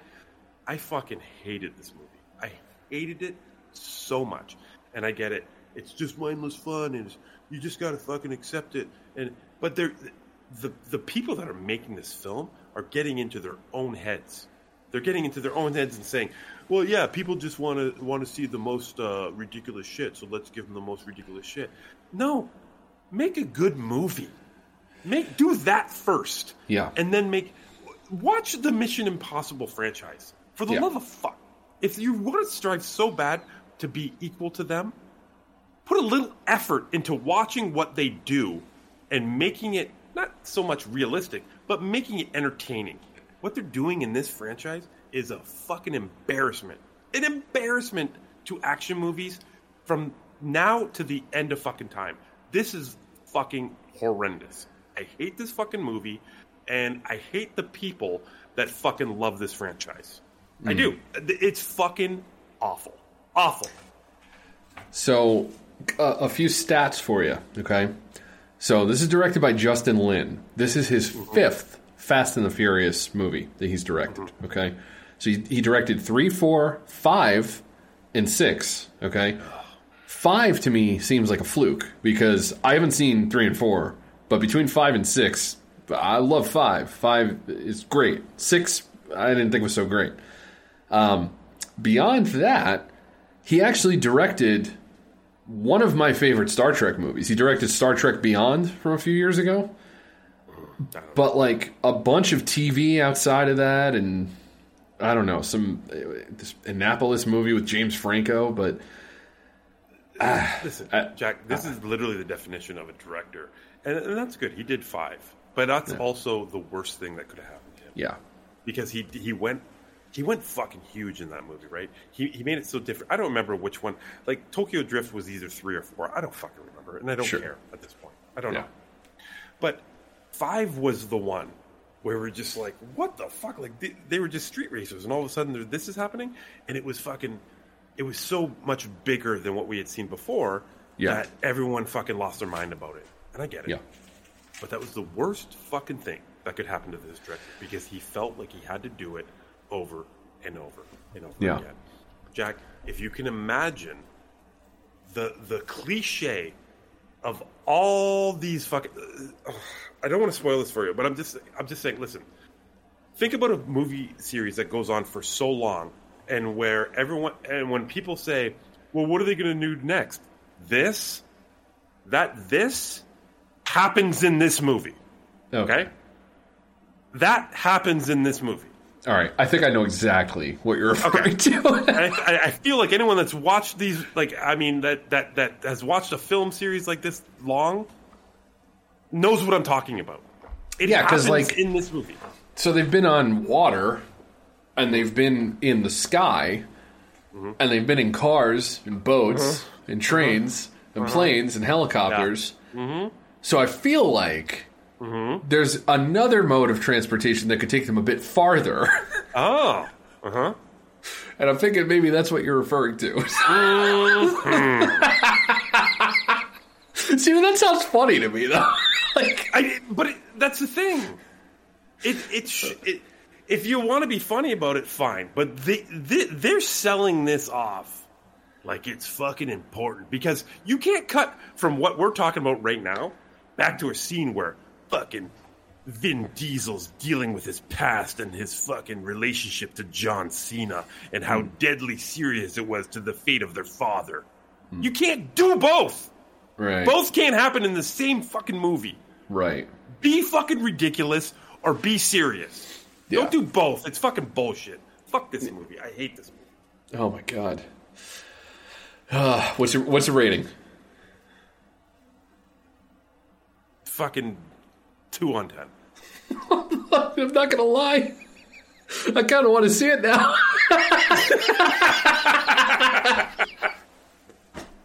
oh, oh, that sounds terrible. That sounds fucking terrible. I fucking hated this movie. I, I couldn't believe how boring it was. I, Oh, I can't. I, so much fucking talking in dark rooms and planning and just it's just like it's so brutal. It's so Hmm. brutal. Oof. Two and a half hours. Uh, that that's that's that's dumb. That's dumb. This is this is TJ's first. Uh, I don't want to go on too long here, but this is TJ's first Fast and Furious movie, and I thought, you know, he's gonna like this. This is fucking fun action. And Sure. At one point, I, I clicked on it to see how much time was left. and He's like, "We're not even halfway done. Like this is this is this is brutal. Like, how is how is that an introduction to this series? Where in my mind, I'm thinking this like a 14 year old's gonna love this. He was Yeah. fucking bored out of his mind on it. Ugh. Oh, fucking Terrible, terrible. And to think we could have gotten it a year ago. What a shame. I I can't wait to see what fucking Pete's. Uh, Pete's not. Gonna, I don't think he's gonna see it, but I can't wait to see what you guys. I want to see what you think about it because now I know you're interested, and I- I'm I'm okay with me getting you to want to see how bad this is because Sure. it's, it's bad and you need to see how bad it is. Yeah, To be honest with yeah. yeah, oh yeah. It's very intriguing. I got to tell you, I, I did not give a shit about this movie until this review. and, that's, and that's good. That's a good thing. oh shit! Ah, it's so douchey. You know, I was talking to my brothers about this the other day, and how Vin Diesel, okay, it- such a weird trajectory for this guy. You know, he, he's in he's in like breakdance videos in the '90s, like like in the early '90s, right? Yeah. He- He's a Juilliard trained actor. Spielberg specifically writes the Caparzo role for him in Saving Private Ryan, right? For for really like one scene. Right. And he I'm always torn on Vin Diesel because I think on the one hand, he's a very smart businessman. Like mm-hmm. every almost every uh, franchise, they're not franchises when he works on them though. Almost every movie he makes, he tries to spin into a franchise, and he's done it successfully for a bunch of them, right? Like, I'm just I'm, I'm looking through here. So he's got the Riddick movies, right? He's got Fast and the Furious, which he kind of willed his way into like a series, right? Uh, he's got the Triple X movies that he made into a series. Um, uh, what's this other one? Uh, fuck. Oh my god, I'm uh, blanking on this. Shit, shit, shit. Obviously, using Guardians. Um, okay, yeah. This other thing, the Last Witch Hunter. He's trying. He's been trying to get a sequel to that going forever. Right, right, right, right. And then what was the other one? Fuck, Blood, Bloodshot. Was that what it was? Yeah, Bloodshot came out. Oh yeah, like- yeah, yeah. Okay, so that he's trying to spin off into another series and a video game, and he's got his, his hands in like video games for Riddick and you know obviously like Pitch Black stuff. He was there was this uh, video game Wheelman with Vin Diesel back in the day. I think he does a pretty good job marketing himself, and he's smart enough to do everything he can to keep building franchises wh- where he can. Right. I think in that respect, he's he's kind of a, a smart businessman. He's not a great actor. He's not an interesting actor. He's not an actor that I cared to watch ever. But there are times where like I'm okay with him, but I'm just done with the Fast and the Furious. like, like this. it- basically, this is a film series that's started as a remake of Point Break, but it's actually a title that was taken from a fucking Roger Corman movie to do that. So like there is nothing original about like anything that Vin Diesel does. And yet he's just smart enough to like push his stuff to the front of the table and be like, "Hey, about we do two more of these, bud?" You know, whatever. I feel like there's a there's a fucking writer in every one of his contracts like also option a sequel please or something. But ugh, it's gross. Uh, I wanted to see. I wanted to see his uh, his filmography. Just I wanted to know if these movies were all in a row. So there's an you know he there's an interesting point in his career where I'm like I'm fucking full out Vin Diesel, right? Like, Sure. so you go Iron Giant. oh, Sorry, you, you go Saving Private Ryan, Iron Giant, mm-hmm. Boiler Room, Yeah. Pitch Black, Fast and the Furious, Knock Around Guys. That is that's a Pretty fucking great. That's a career right there. That is a great run. Yep. It's a great run. Fast and Furious, it got made fun of a lot, obviously because of the fucking Point Break thing and all that. But that is a great fucking run. Okay. Agreed. Then we go Triple X, A Man Apart, uh, Chronicles of fucking Riddick, uh, The Pacifier, Find Me Guilty, Fast and Furious Tokyo Drift, which he showed up for three seconds in, by the way. Um, Babylon AD. Like, he, it just goes off the fucking rails after Knock Around Guys. After Knock Around Guys, it's just, it's literally like, he go like he's turns into what you're saying. He's just like I'm a franchise. Like I'm Right. not just an actor. I'm a franchise. I'm a brand. Absolutely. That's Yeah. exactly what happened to this guy. Yeah. Because the Iron Giant, Boiler Room, Pitch Black, Knock Around Guys, and Fast and Furious. That's fucking. That is a great run right there, man. It's solid. It's a solid start, you know. And honestly, Find Me Guilty is a pretty good movie. I mean, that's a Sidney. I think that might. I think it's Sidney Lumet's second to last movie. Is he? That's is he the lawyer in that movie? He's he's defending himself. He's like a, Oh. a con man or a gangster or something. It's been a long time since I've seen that, but the guy who played Moe Greene in The Godfather's in that. Like that's a that's a pretty good movie. That's a pretty good performance. Um, I don't know why he didn't do more stuff like that, but I- I think I think it's what, what I'm talking about. It's it's like even Babylon AD, right? Like you look at the one-off movies that he's done, and you could totally see what he's trying to do. He's like, oh, okay, this is like a sci-fi concept. You know, if people like this world, then like maybe I could do another one. Last Witch Hunter is the same kind of thing, where I, I I think he's like an immortal or something, or he's like existing in two times where I don't know. He's hunting witches in Salem, and then like he's in modern, whatever the fuck it is. But you could see where he's trying to do like franchise shit, you know, sci-fi genre stuff. And it's like whatever hits, maybe uh, I don't know. I don't know. It's douchey. It's fucking douchey. That's what it is. I, I just remember watching like I watching Pitch Black. I like I fucking absolutely love that movie. Absolutely fucking blew me away when I first saw it. I would tell everyone and anyone I could get fucking near to watch Pitch Black. I thought it was an absolutely great sci-fi movie. Yeah. And then I watched the Chronicles of Riddick, and I was just like, "What in the fuck is this?" Yeah, yeah. Like, what? It, what? Like this isn't even. This is like, I don't even understand what this is. This is awful. Yeah, yeah. Ugh. I remember when I first saw that, I liked it. I was much younger. I watched it maybe five or six years ago, and I don't, I don't know what the fuck I liked. I mean, I, I didn't remember anything, but I was just like, this can't be the same movie that I thought was good at some point. Like, what the fuck? But it's weird. It's, a weird Ammon- movie. Ammon's love for Triple A, uh, Triple X, or whatever. I mean, it's just it's so brutal. I mean, Triple X is shitty, but it's the same director as the first Fast and Furious. Uh, eh, I kind of got a soft spot in my heart for that movie. It's not good, but like, it's it whatever. I'm fine with it. His tough guy. I mean, his tough guy mode peaked with um, knockaround guys for me. Let's Yeah. just let it die there. He made Yeah. a career out of that character after that. Yeah. What if I was knockaround guys, but Dominic Toretto? What if I was knockaround guys, but Xander Cage? What if I was knockaround guys, but Riddick in an entirely different universe than the first movie? Got Let me, it. s- we got let me see if I can get Barry Pepper in F10, bro. You know. Such a douche. Oh my God. But, yeah. You know what's funny? Actually, while we're on this Vin Diesel bullshit, is it just me, or does Vin Diesel get way more attention for playing Groot than Bradley Cooper gets for playing Rocket? Am I crazy? No, you're not crazy. Absolutely correct. He, I don't know what it is. Is it just because of the gimmick of him only having one line? Because obviously Bradley Cooper has way better. Di- I mean, everyone has way better dialogue, but Bradley Cooper has you know great dialogue with fucking Rocket. Yeah. Yeah. I don't know. Maybe, maybe that's just me, but it's fucking weird, man. Mm-hmm. I don't know. I don't know. Fuck Vin Diesel. I guess that's what I'm saying. Fuck him.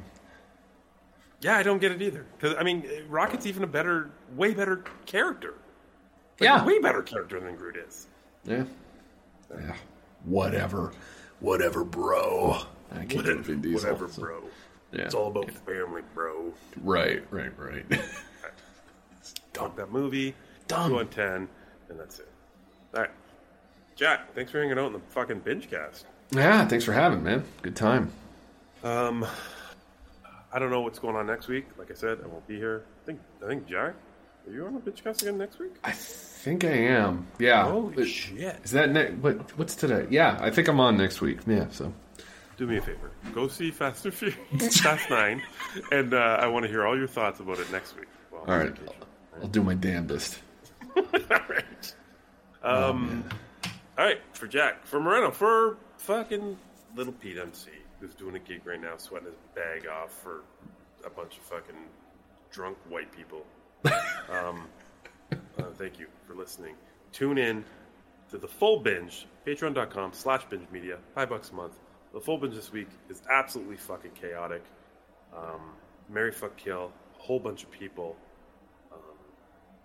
Tom Cruise has a lot to do with a lot of things. It's really weird. Um, the the the Marry fuck kill this week is way more gay than Luca was. Well, I, it's definitely going to be better then. So. All right. All right, um, that's it. Thanks for listening, and we'll see you next week.